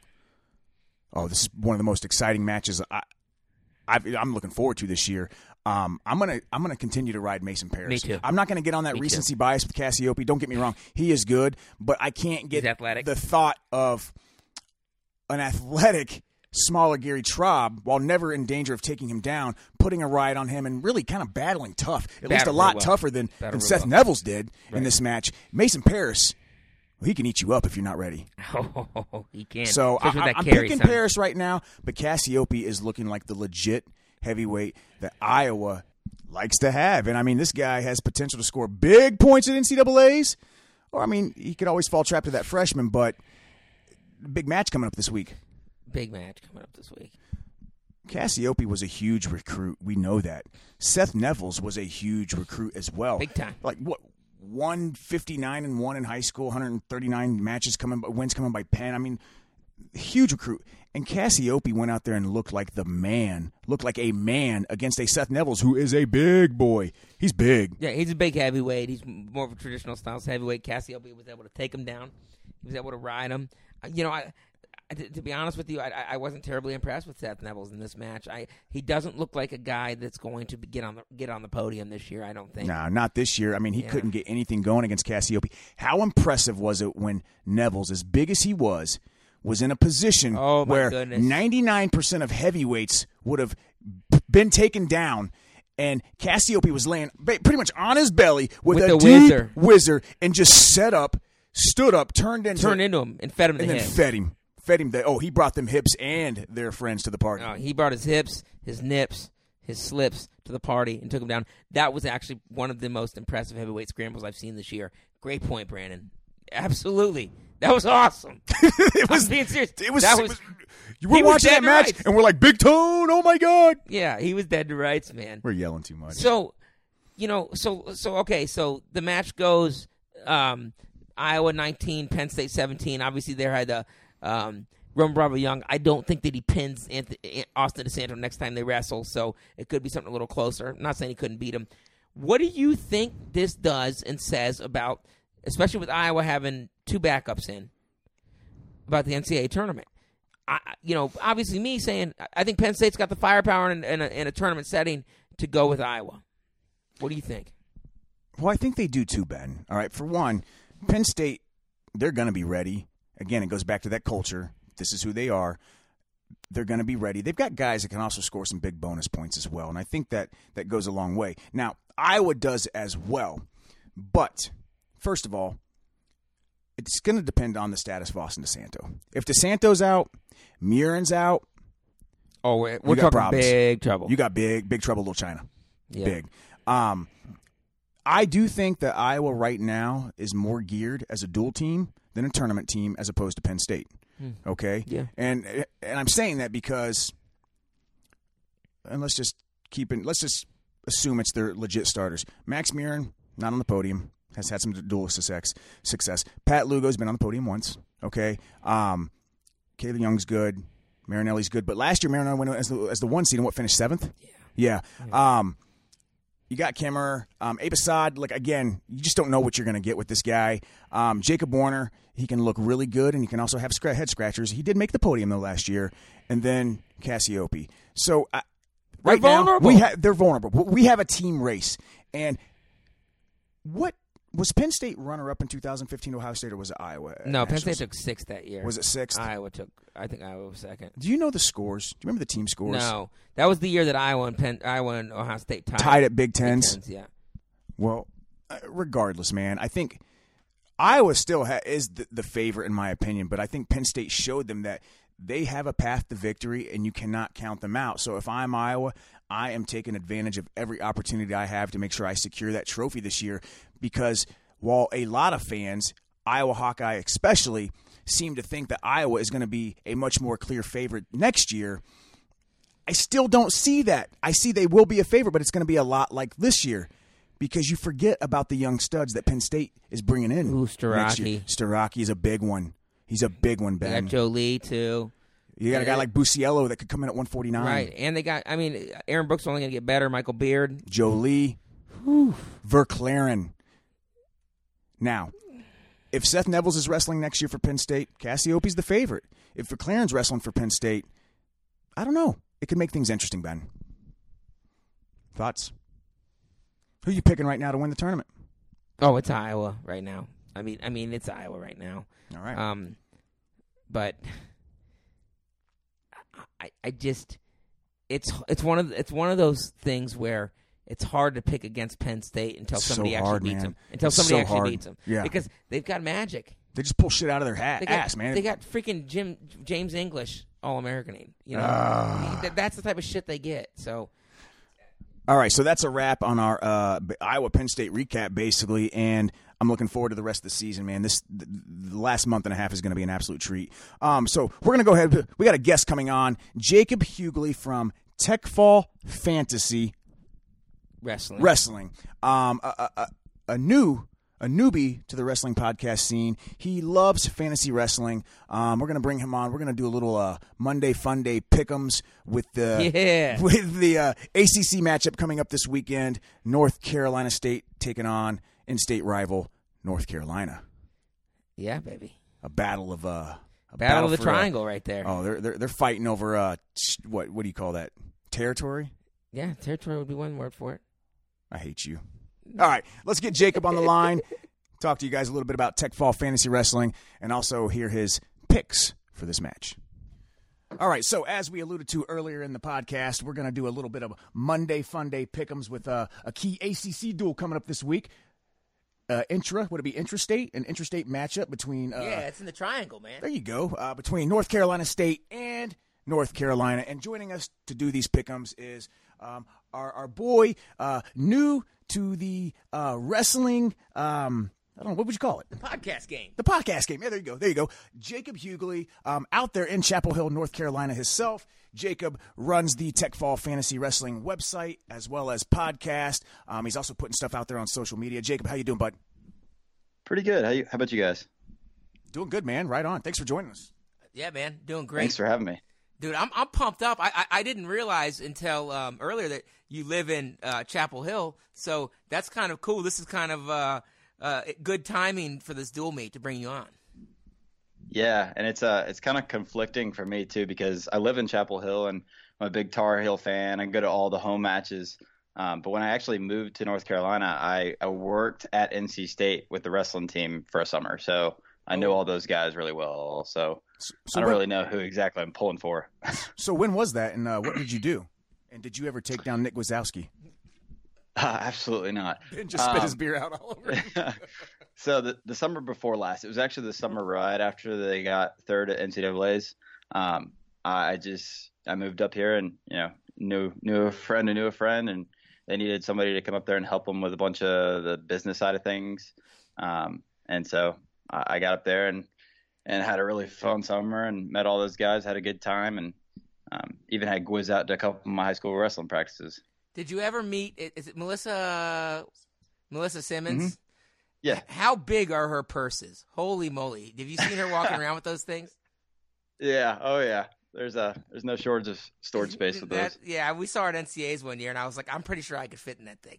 Oh, I thought she was on her way to the airport. I really thought it was a luggage. no, she seems like a pretty Oh, yeah. cool person, though. All right, so Jacob, listen. Um, what are you? You said you're like 23, 24? Yeah, 23. All right, right on. Um, originally from Georgia, out out there in Chapel Hill, North Carolina. Um, this year, you kind of started. You started coming out with the Tech Fall Fantasy Wrestling. Um, you do kind of some blog posts. You do a podcast. You put stuff out there on social media. Um, I know college fantasy college wrestling is starting to pick up a little bit. Um, ben and I have actually we, we've I've done a league for like I don't know what the last seven years. I think this is our seventh or eighth year. Thankfully, the first year I didn't have to run the scoring by hand, so that's been kind of nice. So, uh, what what got you you know what kind of piqued your interest to kind of get into this and to you know to kind of put this out there it seems like such an it- Yeah, it's such um, a niche topic but it's a cool topic i love it ben loves it so what got you started Yeah, absolutely. I mean, I actually kind of like you guys. I've been doing you know different forms of fantasy wrestling for the past you know something like seven ish years um, since my me and my dad started going to NCAA's, and I've just been a fantasy wrestling or I've been a wrestling nerd in general. Um, just constantly looking up all the the stats on WrestleStat and you know following Flo religiously. And uh, I just got to the point this year where you know they had the new WrestleStat came out the new platform for fantasy wrestling, and I was coming home every night and just doing what I normally do, just nerding out on wrestling, and just decided that you know might as well do something with my time, um, you know, because I, I come home and just that's all I did, and and I, figured that if I, you know, did a podcast or or put information out there in some form um, that could help other people, since I was just doing it just for fun, then uh, then it'd be really cool to to get something like that started. Because I, you know, I listen to all the fantasy football podcasts. I've been doing that for years and years, um, and I listen to all the fantasy, you know, all the wrestling podcasts. Um, so just kind of got to combine a couple things I like to do. No that's awesome. I think it's actually i mean i think it's really cool and it i always tell people people ask us why we like why we started and honestly ben and i will tell you to this day we started it because we just wanted to talk about wrestling and engage in more drink Yeah. beer talk wrestling and engage with more people that are that are like us. So uh, props to you. Um, so uh, speaking of tech fall fantasy wrestling one where can people find you on social media? Um, on social media, you you can follow me um, directly. My or my Twitter account is um, at Ginger Wrestler. Right at on. Ginger Wrestler, and then uh, my uh, TechFall account is actually uh, at at TechFall Fantasy. Um, I have been kind of in a transition phase the last like month ish though, because you know I started off the first half of the season, you know, doing I had my own website, um, you know, my own Twitter, all that kind of stuff, um, and then I, I got to know Sam Herring um, over at uh, uh, Home Mat Advantage. Yeah. Um, and Sam and Jude, I, I love what they've been doing, their website, and just all the content they've been putting out. And so I got to know them pretty well. Um, and I actually have trans- transitioned to releasing all of my um, all of my fantasy previews on HMA.com. Um, so all of my stuff comes out on That- HomeMatAdvantage.com. That's And, a uh. That's a great collaboration. That is a great Yeah. collaboration. You know what, Sam and Jude. You know, Um, you know, I've listened to a couple of their podcasts, follow them on social media, and read some of their stuff. They seem like just genuinely cool dudes, but they're so young. You know what I mean? Like, Yeah. I, I'm jealous with how good they are, and and how wholesome they are. Like, I mean, I don't know. I don't know if they've ever said the word "fuck" in their life, but you know, I mean, just you know, you got you got two middle aged dudes over here drinking beer and talking and fantasy or talking wrestling, and you got these young kids that are just doing it better than us. It just makes me mad. So, with Oh, that you- said, You telling me about it? you know, with that said, like, what's it feel like to get told what to do by like a twelve year old? Does that? Do you ever like, like, damn it, I'm Well, gonna bend you over my you leg I- and spank you, little boy?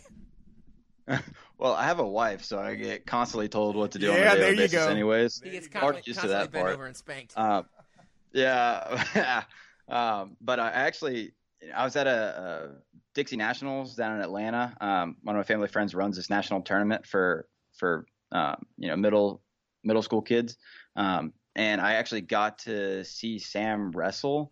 And I'll tell you what, I am actually worried he would bend me over and spank me Dude, I, because I've heard a dude kid can scrap.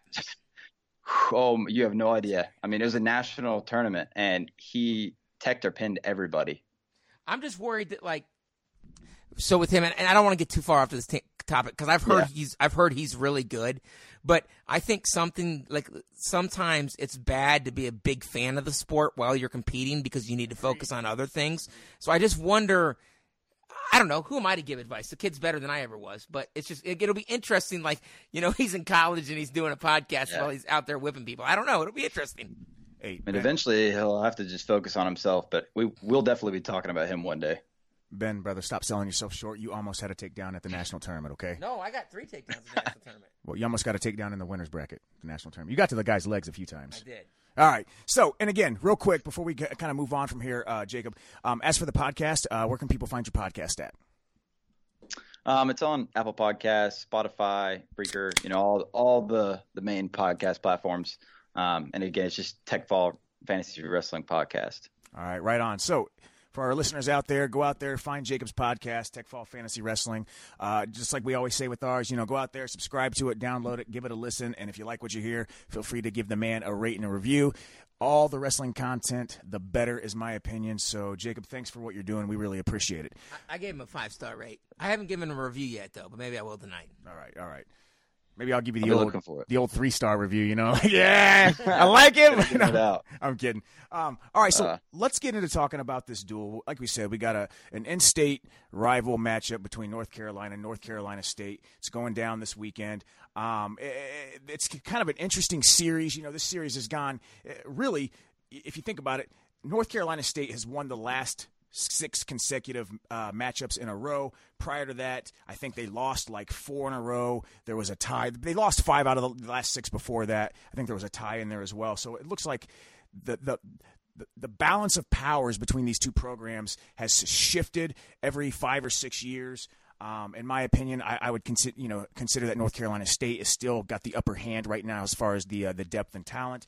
Um, but North Carolina, with their uh, young coaching staff, Coleman Scott, Tony Ramos, and whatnot out there, um, trying to put together a solid team. So uh, young, um, I expect it to be fun. A lot of scrapping going on. So let's go ahead and do some pick'ems for this. Do you have any comments, Jacob, about this uh, matchup in general?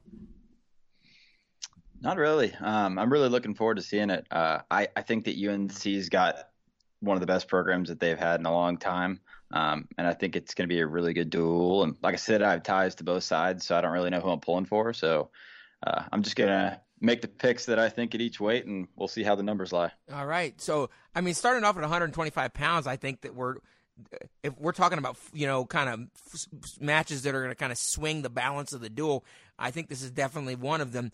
Joey Melendez, a dude who we saw kind of towards the start of the year not looking so great, and then you know didn't see him for a little bit. Now he's back. He's wrestling a guy who I thought was going to have a little bit better season than he is in Jacob Camacho. Talk to me about that match.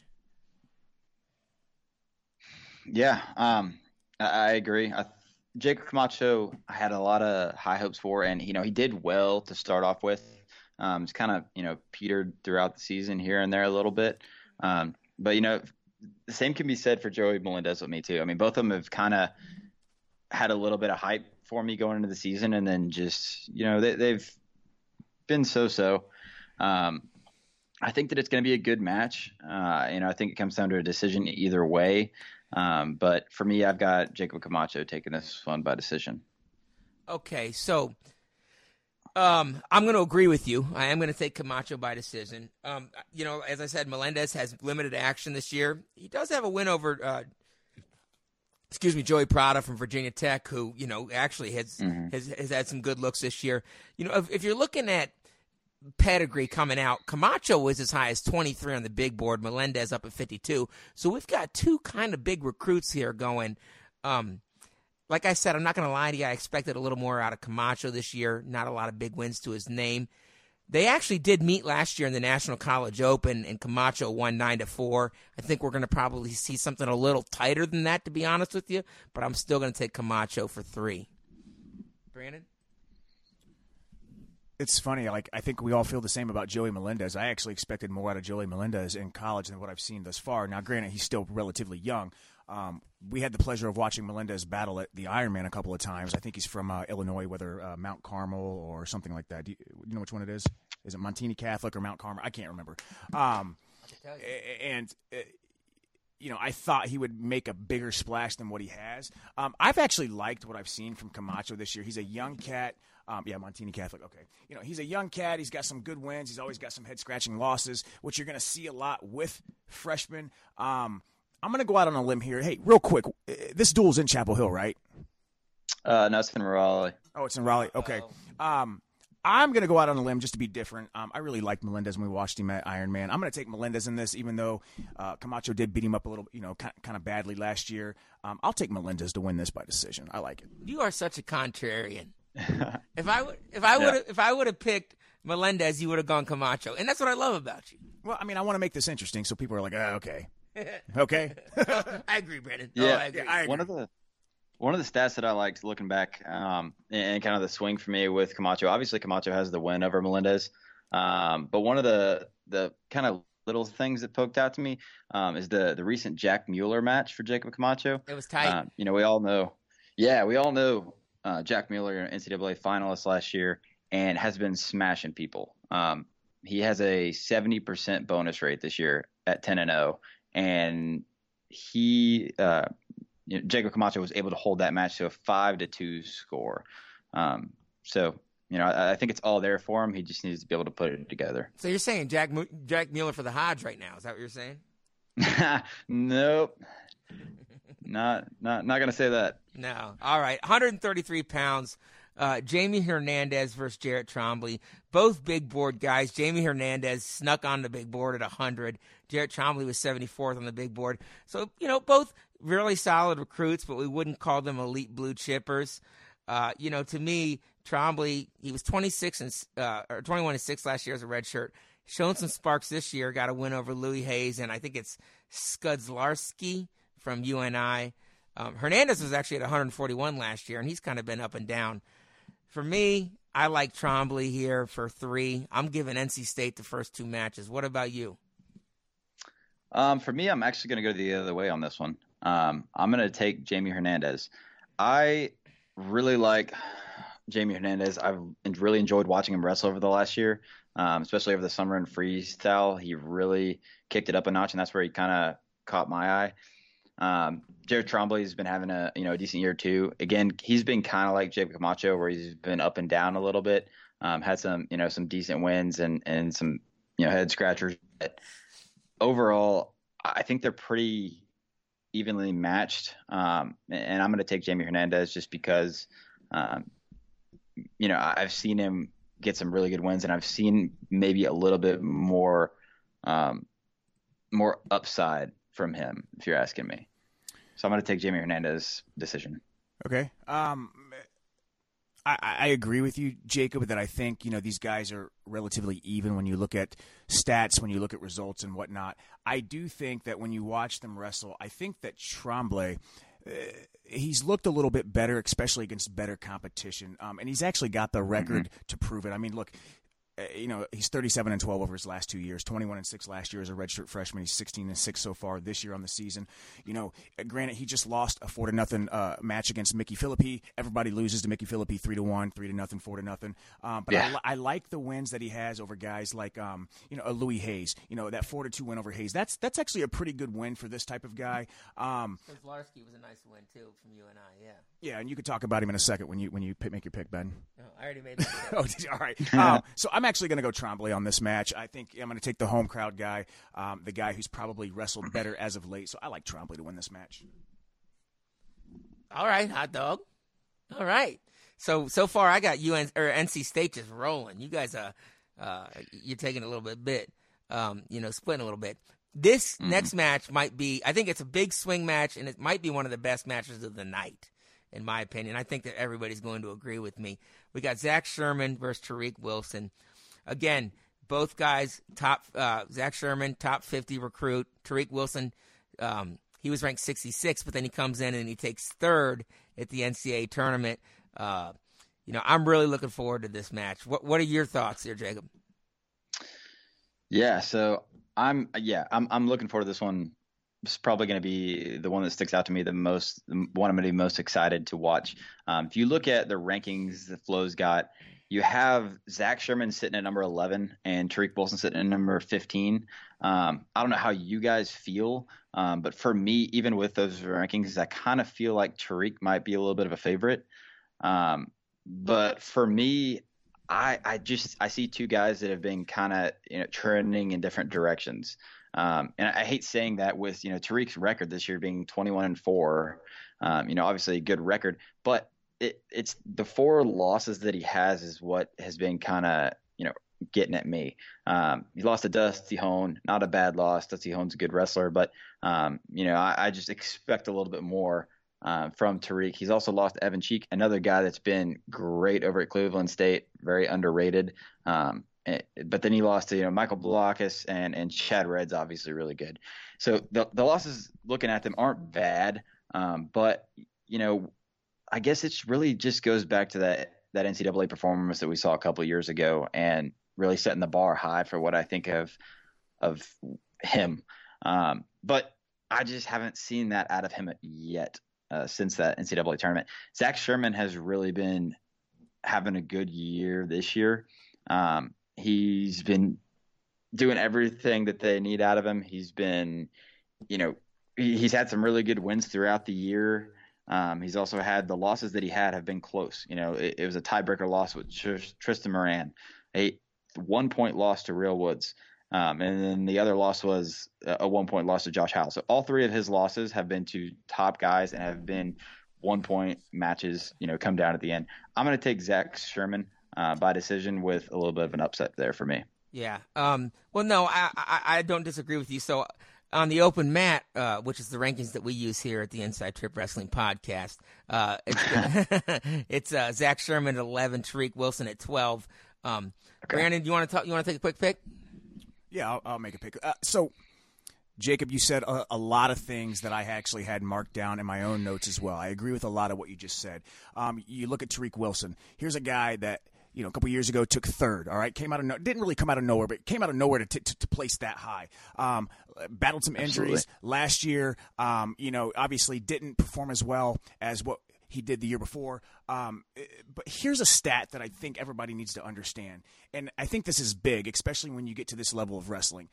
Zach Sherman is zero and three against Tariq Wilson. Okay, Zach Sherman has lost every match that these guys have, have faced off together, and I think that's huge. I think that's a huge, you know, confidence wise for Tariq. I think it gets in, it can get into Sherman's head uh, because you're right. When you look at what Zach Sherman has done, 22 and three on this year, he's have, I mean, wrestling phenomenal. Close losses to Real Woods, close losses to Tristan Moran, close loss to Josh Heil, all phenomenal wrestlers. Um, I think the question is, is which Tariq Wilson is going to show up? Is it the Tariq Wilson that shows up that, that is explosive and gets after his attacks and really puts guys on the defense and takes advantage of their uh, their their tentativeness because they know how good he is, or is it the Tariq Wilson that shows up who is like what we've seen uh, at certain times throughout this season and last season? With that said, I'm going to go ahead and take Tariq Wilson in this match because I can't get 3 and 0 against Zach Sherman out of my head. I think that is such a key statistic. Um, now, granted, we just saw you know Alex Marinelli lose to Vincenzo, I think Vincenzo was 0 and 2, 0 and 3 against him. Um, previous to that, so it does happen. But I'm going to take uh, uh, Tariq Wilson in this match. I think that he's got the goods to get the match done. Um, it, he's proven that he can he can win big on the national stage, and I think this is a duel at home that NC State will not take lightly because people don't usually take these in-state rivalries rivalries light. Just give me Tariq. I think you made a good point there that they don't take these. I mean, this is a rivalry, right?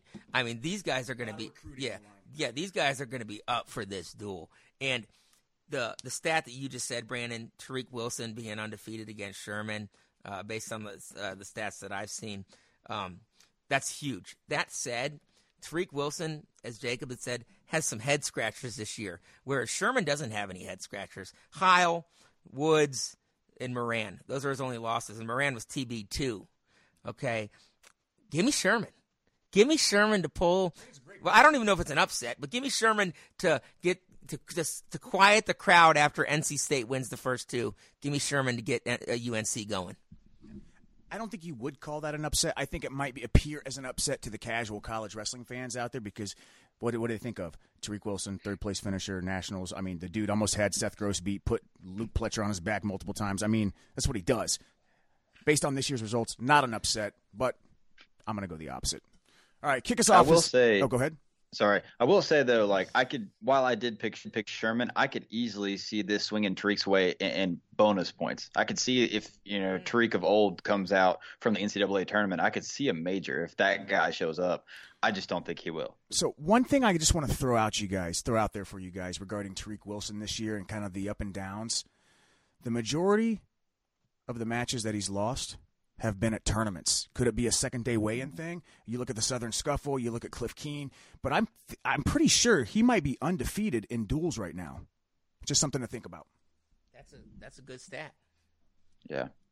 All right, 149. We got a you know uh, All American Austin O'Connor uh, coming up against a, a guy from uh, North Carolina named AJ Leitten. I'm going to be honest with you, I don't know a lot about Leitten. Um, everybody knows who Austin O'Connor is. Started the year out ranked number one uh, by default, basically due to his fourth place finish last year before he lost to Pat Lugo um, at the Midlands, I believe.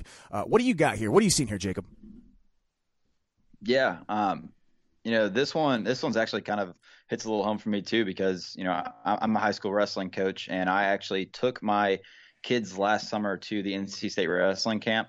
Um, AJ was one of our our counselors in our dorm, and so we spent a lot of time with him. Um, and then I also had UNC come out and do a clinic at my high school, um, and it was Austin O'Connor that actually came out to our high school. So I've I've been around both these guys personally, um, as, as, well as watched them, uh, you know, on the big stage. Um, and I, you know, it, it's going to be Austin O'Connor here. There, there's you know, I think you're crazy if you pick any other way. It's just by um, how much. Just, yeah, exactly. Right. Um, it, it's, it, I mean, I I will say one thing. You know, being in Chapel Hill, I'm walking distance to Carmichael Arena, and so I go watch all of those matches. Um, Austin O'Connor is on a mission this year. I know that he took that loss to Pat Lugo, but you know, obviously Pat Lugo is one of the top wrestlers on 49 in the country. Um, I, I I watched Austin O'Connor pin Mike D'Angelo of Princeton and then go back behind the bleachers and wrestle with one of the other guys and on the gym floor like it was a mat like did not care at all snapping people into the mat uh, into the ground just like a man on a mission. It was incredible. Um, I, I, think that austin o'connor goes out there and i if i be you know i'm gonna pick a pin i'm gonna take austin o'connor by fall Woo. i'm gonna be that bold I think that his only pin this year is against D'Angelo, though, right? At least er, I don't think he has many pins. I'm not saying that that's a that that's a, a far fetched statement, right? I like him here for bonus because AJ, you know, he's 17 and seven on the year, admirable record. But if you look at all of his losses, they're you know, every time he runs into a ranked guy, not even ranked as high as O'Connor, he loses the match. Um, so I think it's clear that Austin O'Connor's probably you know uh, just a little better right now than AJ. Or and uh, I'm gonna I'm gonna go with four. Um, I think it's either mm-hmm. four or a pin. I don't know. That's just my opinion. All right. Um, I really can't say anything different than what you guys did. Uh, here's what I will say about Austin O'Connor, though. Austin O'Connor is he, he kind of reminds me as the Mickey Phillippi at 149. Okay, he maybe with, just with a little bit more offense. He is very solid. He's got great technique, awesome attacks, reattacks, rides tough. Um, but when you look at him historically, I mean, this that guy doesn't really bonus a lot. You know, we're talking about he doesn't pin a lot. Um, you know, last year, 34 and 6, 40% bonus. Uh, redshirt freshman year, 20 and 3, 39% bonus. This year, he's made a jump. All right, he's 18 and 1, sitting at about a 68% bonus rate. But Coach Pop, Pat Popolizio, uh, at NC State understands that in a match like this, bonus points are crucial. And I think that's where you coach up a guy like um uh, uh Leitten. Did you say that right? Is that how you say it? AJ yeah. Light, light, okay. I think you coach up a guy like that to try to prevent bonus. Uh, with that said, I think O'Connor is a little too much for him. I agree with Ben. Give me four in this match if he gets after his offense. Yeah, and I, you know, it, it is bold to pick a pin in any situation, really, unless you're talking like a Spencer Lee or you know Zahid Valencia. Um, but I just, you know, I've been there and been able to see this guy in person, and that that front head offense that he has, and he's just brutal with it. Um, you know, I, right. I don't think it's out of the question. Um, you know, I, I, I can obviously see it being, you know, a major or, or something of that. I, I, think it's more likely to be a major, but, um, you know, I'm, I'm going to go with it. No, I, I, think that's that's that's very fair, and I apologize. I said O'Connor took fourth last year. He actually took third, um, and I think O'Connor actually has more than just that pin this year. You, you know, he uh, pinned Wade Unger. I think he's got pins against. Uh, uh, uh freaking at the Cleveland State Open, he had I think three pins, three or four pins as well. So he has pinned a bit this year. Yes. We we didn't see much from him last year. Maybe you know just a handful of pins. Um, I think pins are really hard to come by in a duel, especially when you have a rivalry duel. But I love the boldness, man. Love it. Yep. I love it, man. And I tell you what, this next match is one that for some reason I'm a little excited about. Uh, people oh, might yeah. people might call me crazy. I am a little crazy if you're wondering. Um, it's AC it's AC Headlee versus Hayden Hidley. It's Hidley, right? It's not Hidley. It's Hidley, right? Yeah. Mm-hmm. Thank you. People call him Hidley. I don't get it. Um, so AC Headlee he was actually number two in the country at 132 pounds coming out of high school. Big recruit from Waynesburg, Pennsylvania. Uh, got a little pedigree in his in, in, his last name, if you don't know. Versus Hayden, uh, excuse me, I almost said uh, Hayden Hidlay, who is number six on the big board. People are going to think that this is Hay- Hayden Headley all the way, and it is. Okay, it is, and it's by how much. But AC Headlee, two-time national qualifier, very capable wrestler. He's actually got a hit list if you go and look at his wrestle stats, because he's been around for a minute, he's got a hit list. He's beaten some really, really good guys, including some All Americans um, during his tenure um, at UNC. But he is up two weights. Only been bonus once this year. I think that it's going to be twice after after they get after Hayden gets through with them. Uh, I'm going to take Hayden by uh, major decision. What about you, Jacob? Yeah, um, and actually, I'm gonna I'm gonna stop myself real quick before I go any further. I just said yes whenever you asked me that. I, I worked up there for a summer. I still don't know which one it is. I uh, he wasn't around a whole lot. Um, and then you know whenever they talked about guys, they talked you know first name basis, of course. Um, so I, I, still don't know if you if we're being honest. Um, Hidlay, Hidlay, yeah, yeah. Uh, uh, I I don't know, but um. Well, okay. anyway. I yeah, sorry, I had a disappoint, but um, I agree. Uh, Headlee, that that was a big jump this year to go up from 141 pounds to 157, and I think that he's done it, you know, gracefully. He's done it great. Um, I I don't see him being a guy that that's going to knock off any of the big guys like Hayden, but I I love the grit, and I think that he's a lot of fun to watch wrestle, and I think that he's a guy that's going to be in a lot of really tight matches with those those top guys. Um, you know, I was at that that match, that Princeton duel with um, Quincy Monday, and he, you know, ended up being three to two. It was a great match. He was in it till the very end and could have easily easily won it. Um, I don't see it going that way with Hayden. Um, I think that you know it, it's going to be a decision um, for Hayden. I, the only reason I say decision is because he's you know Hayden is not really a guy that that throws up massive bonus points. Um, you know, he he's almost like a like a Kaleb Young in the fact. I mean, he he he has more bonus points than Young, uh, but he's almost like in that same kind of category where he wins, he wins controllingly, but he doesn't really dominate people to the level where I think he could. So I'm going to take Hidlay by three. Okay. Uh, a couple of things here. One, um, let me just respond to your comment about you know Hayden Hoagie Hoagie, one of the Hoagie brothers, not really dominating yeah. people. I think Hayden has a way of dominating of of wrestling guys and beating them where just because he's not scoring 20 points it may not seem dominating in the in in the like in the same way that a that a David Taylor, you know, a, a Zain or a Bo Nickal, those types type of guys are. But he has a way of really controlling guys and shutting them down because he's got one of the best defenses in the country. He knows he doesn't need to score that many points to win a match. Um, additionally, w- with Sherman, going back to Ben's comments, um, Sherman may have a hit list. Headlee. I'm sorry, Headlee. Sorry, yeah, Headlee may have a hit list. Here's a guy that's one and four at the NCAA tournament and his two trips there. He's won one match at the NCAA tournament. You know, when we're talk- talking about Hayden, this is a guy that's been a runner-up and gone fourth. Okay, I think what Hayden's got like uh, nine losses in his uh, in his career, that including redshirt. Mm-hmm. Is that, that sound right? I'm going off of memory on that one. Um, yeah, 95 and nine is his record. Yeah. Um, I think with with Headlee, we got excited about him when he bumped up this year and he knocked off Will Lewan early in the season. So we got excited about him. I, but after that, I, would say his best win this year has been against Marcus Hartman uh, from Army, a good wrestler himself. So I'm with you, Jacob. Um, I'm going to go ahead and just like you, I'm going to take Hidlay. Uh, Hidlay, Hidlay, Hidlay, whatever. Hayden. Um, yeah. I'm going to say it's a decision because that's what he does, but I think it's a pretty controlling decision. So I'm the only one going major there, huh?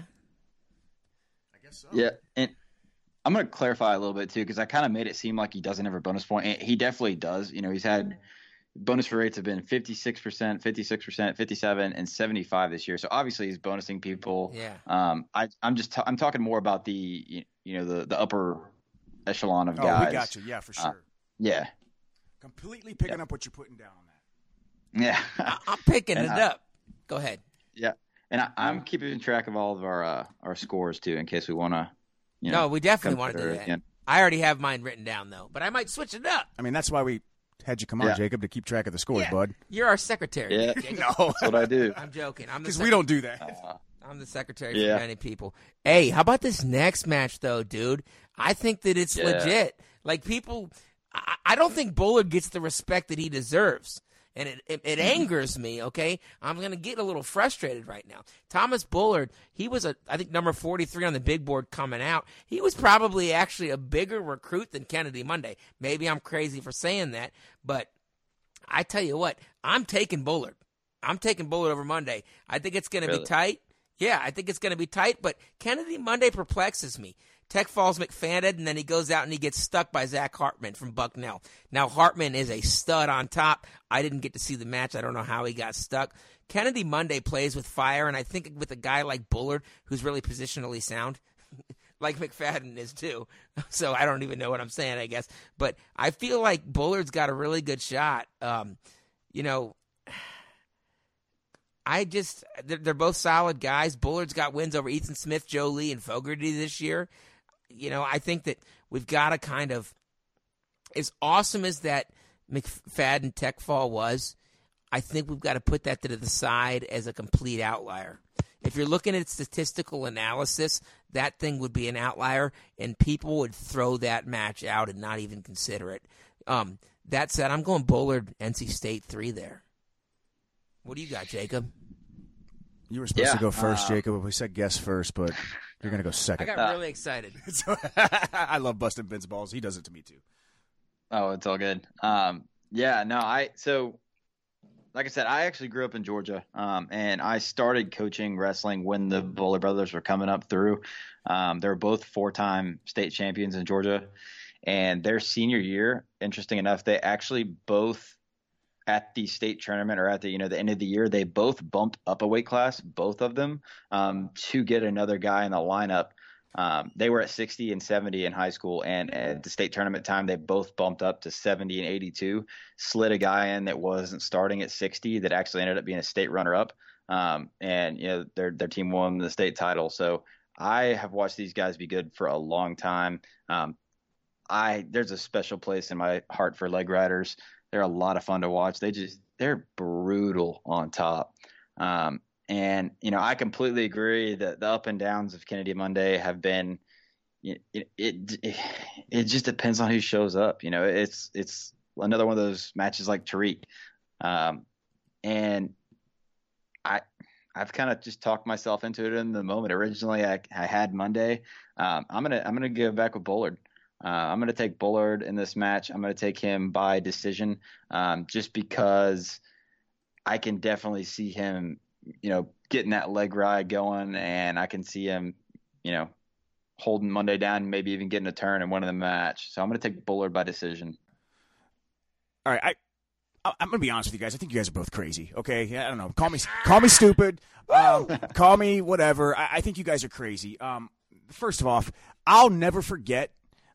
I remember Monday's freshman year. All right, everybody knew the name. We we knew the name. We know who his dad is. We didn't really know what the kid had, but I will never forget when he went out at the NCAA tournament his freshman year making the round of 12 that year, knocking off the two seed Joey Lavallee in the first round. All right, I think it was the first round. It was knocked off Joey Lavallee eight to six. Lavallee, who's hard to score on. I mean, that dude lived off defense, solid wrestling. You know, I think was a former you know former finalist the year before.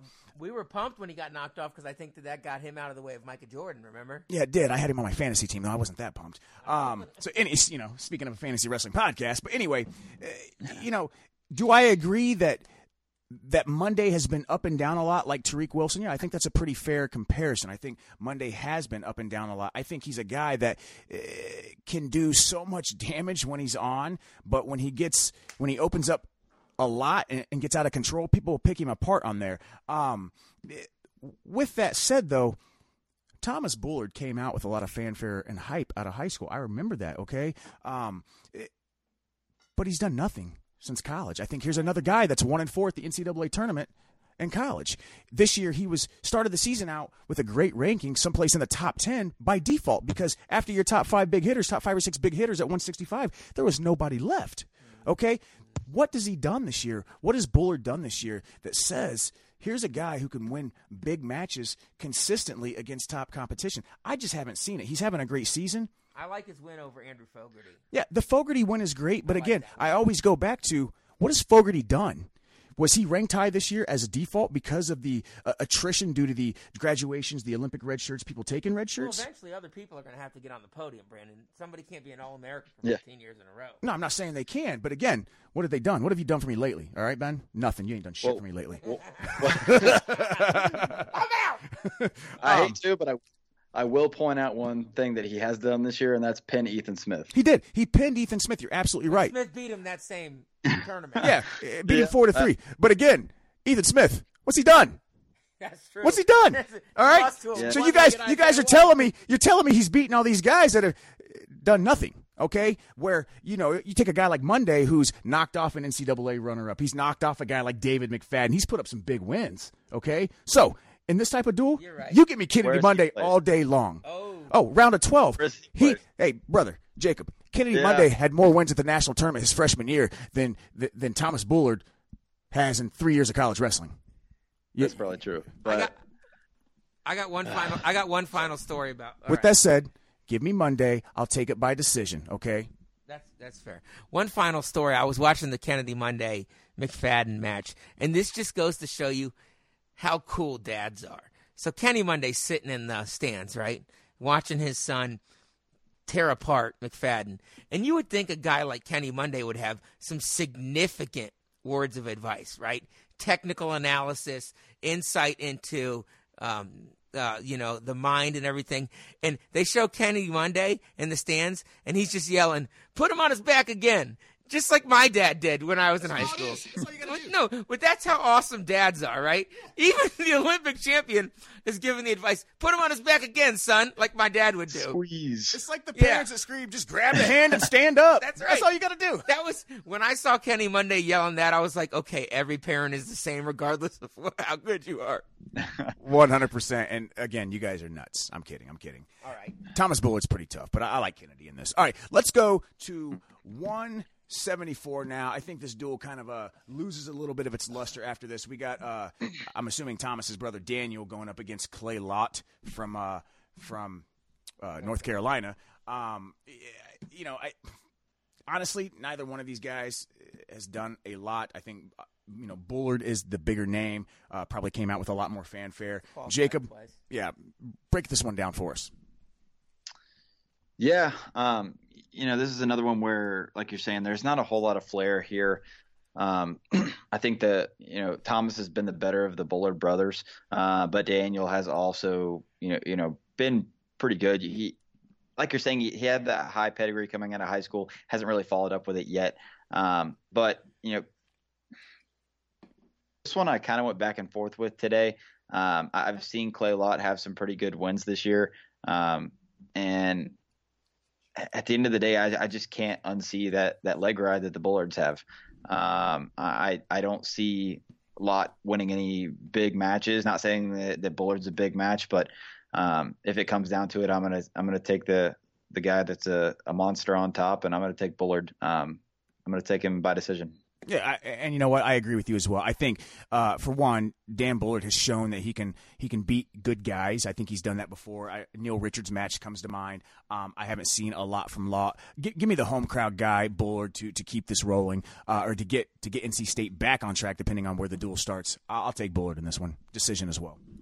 Yeah, I'm a, I'm gonna go Bullard decision. Not much not much else to say about that one. What do you got at 184? Um, 184. So at this is where UNC kind of dropped off from last year. Obviously, we had Chip Ness here last year, yep. um, who was you know Mr. March. Um, and it was a lot of fun to watch. Literally the Joey, whitest name in college wrestling, right? The whitest name in college wrestling. Chip Ness. Chip. Ness. Chip. yeah. I actually wrestled him growing up um, one time in freestyle over the summer, and was it was getting beat on pretty severely um, and saw the leg cradle coming and was like, "There's no way, whatever happens this match, I'm not getting leg cradled." Um, and so uh, I made it out of that one. But uh, anyway, back to this duel. Joey, is it Mazzara? How you say it? I, am um, asking you. Yeah, we're we're, we're gonna follow I, your lead. I, I, believe that's how you say it. Um, but uh, you know, yeah, Joey Mazzara and Trent again, Hidley, Hidley, however you want to say it. Um, Trent has looked really good at 184 this year. Um, he, he, obviously we know that 184 is the Heed's weight class, and it's just who ends up being in the finals the other side of him. I think that Trent definitely could make that run. Kind of like um, Mymar last year.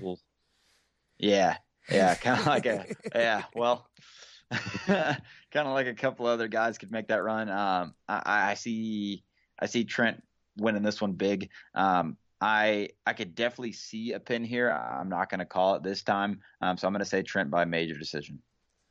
Yeah, I got Trent by major as well, but it's funny that uh, Mazzara actually got pinned by Dan Bullard um, when Mazzara was wrestling 174 earlier this year. I'm assuming it was probably like some sort of some sort of uh, uh, legs in and ride him tough there. Uh, mm-hmm. I'm going to take Hidley by four as well. I don't have a whole lot else to say. I will say this: I've been on record, and I'm going to continue to say it. I think Trent is the second best wrestler at this weight class. I think he's a lot like his brother. Uh, and a year when his brother, you know, made the finals against uh, against Jason Nolf, um, I think you know Trent's the second best guy in this weight class. Give me give me Trent by major. Deal. Uh, yeah, yeah. I know. Right, I, am aware, Brandon. jumping down to 197, we have uh, you know Nick Reenan and Brandon Whitman. Um, this is Reenan gonna go? Actually, is Reenan gonna go? Who knows, man? I mean, he didn't go last match. It was Tyree. It. So, do we want to decide who we think is gonna go, or are we just gonna?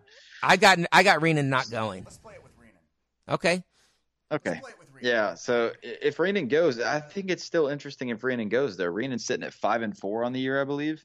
Um, and, and Brandon Whitman while he's obviously not a big name and, is not, you know, a guy that we're expecting to win a match like this, he's sitting at 10 and 11. Um, he does kind of have a pedigree too. Um, I believe was he was he in Ohio guy or a Michigan somewhere somewhere up there. I I, um, I don't think he's from Ohio, from what I remember. We're gonna tell you here in a second, Michigan. though. Yeah, um, but I believe he was a four-time state champion from wherever he was from.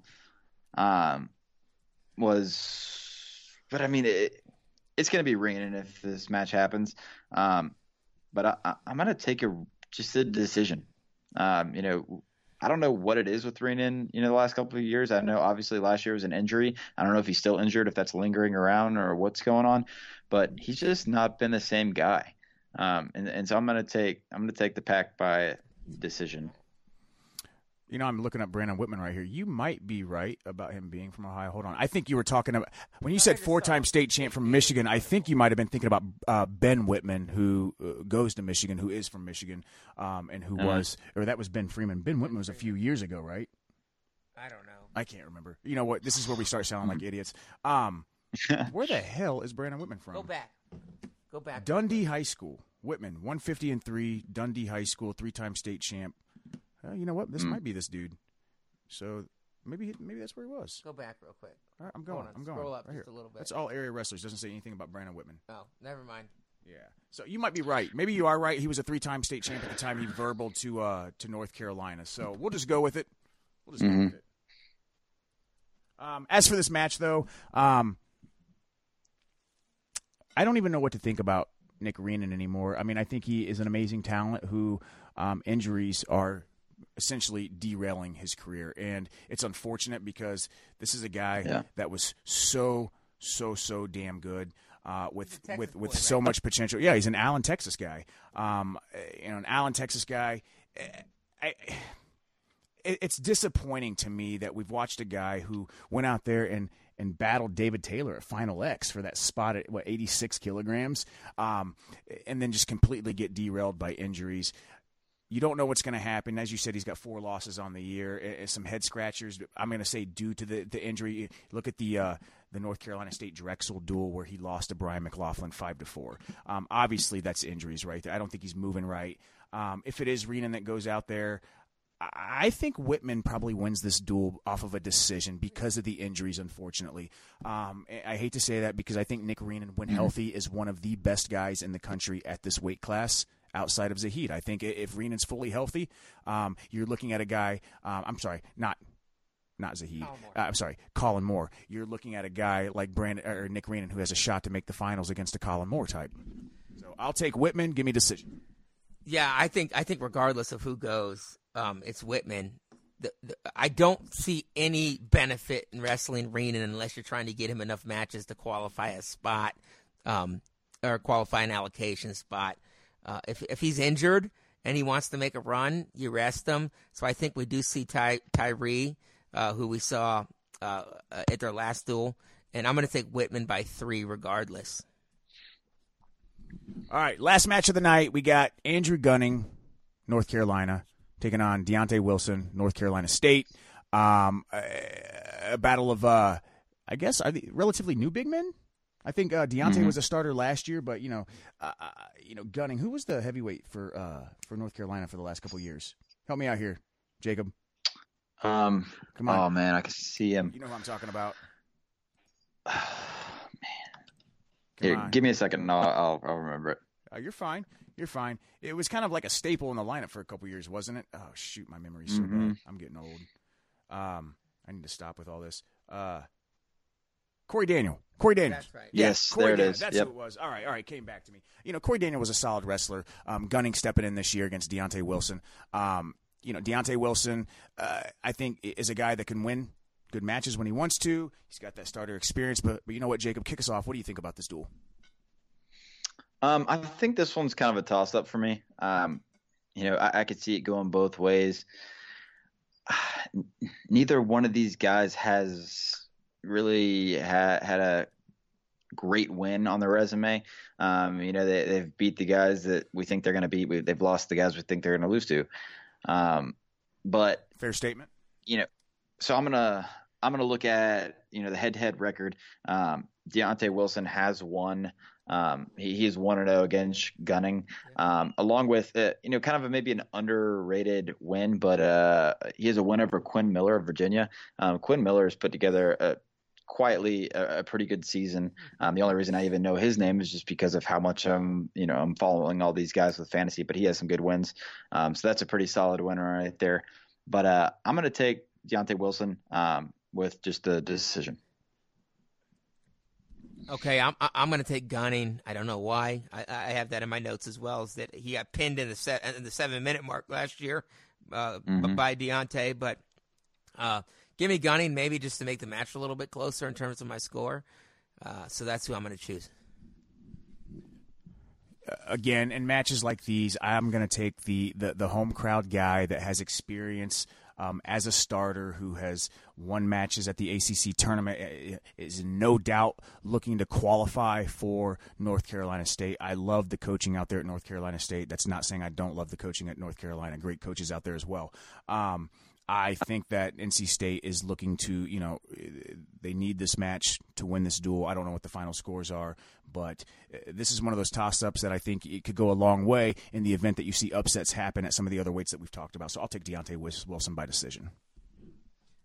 All right. Yeah. So, th- so, there you have it. So Jacob, you got to read them down for us now, buddy. What what, what do we got?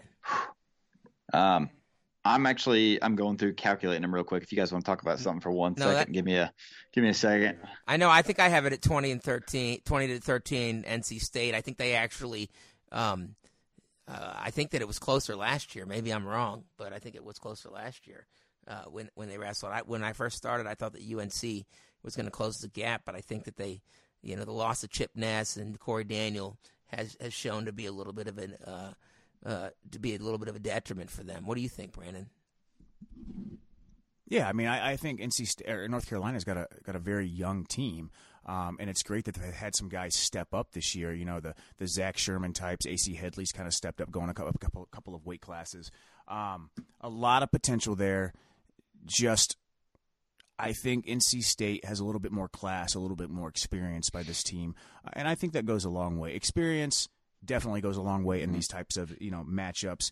Again, you can't take those in-state rivalries lightly. They get up for this. I mean, that's that's the big match that they circle on their dual meet schedule. You know, so um, at home, I, you know, with that that seasoned team that NC State has, I like them to win this duel. At least I think that's what my picks say. I don't know. I didn't keep track.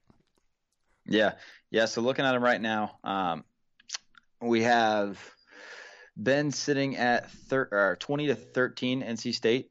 Uh, Brandon is 19 to 13 NC State, and I am 22 to 12 NC State. Um, so we're all NC State. We are all pretty much dead on. Even with us, you know, we we definitely didn't pick all the same picks throughout. Um, but it, it's interesting that it ended up having very very similar dual, you know, final scores. Um, I really, really wanted to to say that UNC was going to win this duel just before even thinking about it, sitting down. Know that they've been having an incredible season, um, but uh, you know, I just I, I, don't know if I see the path to victory. Yeah, I'm not sure I see a path of victory either in that one. But hey, hey, with that being said, Jacob, thank you so much for coming on, especially the man who you know sitting down there in Chapel Hill. Uh, you, I'm assuming you're going to go to the duel. I actually won't be able to make it to this one. My uh, my mom's coming in town, and oh. and I got to show her around. Uh, well, hey, that, that's great. That's great, man. Well, hey, thanks again for coming on and breaking this down with us. This was a great time. Yeah, absolutely. Thanks for having me. I've uh, loved the show for for years, and just happy to be here. Yeah, we really appreciate it, man, and thanks for the kind words, uh, Jacob. We wish you the best of luck going forward with what you're trying to do with Techfall Fantasy Wrestling. Um, the best of luck with your podcast, the fantasy previews uh, for all of us stat nerds and fantasy geeks and wrestling geeks out there. I know we absolutely love it.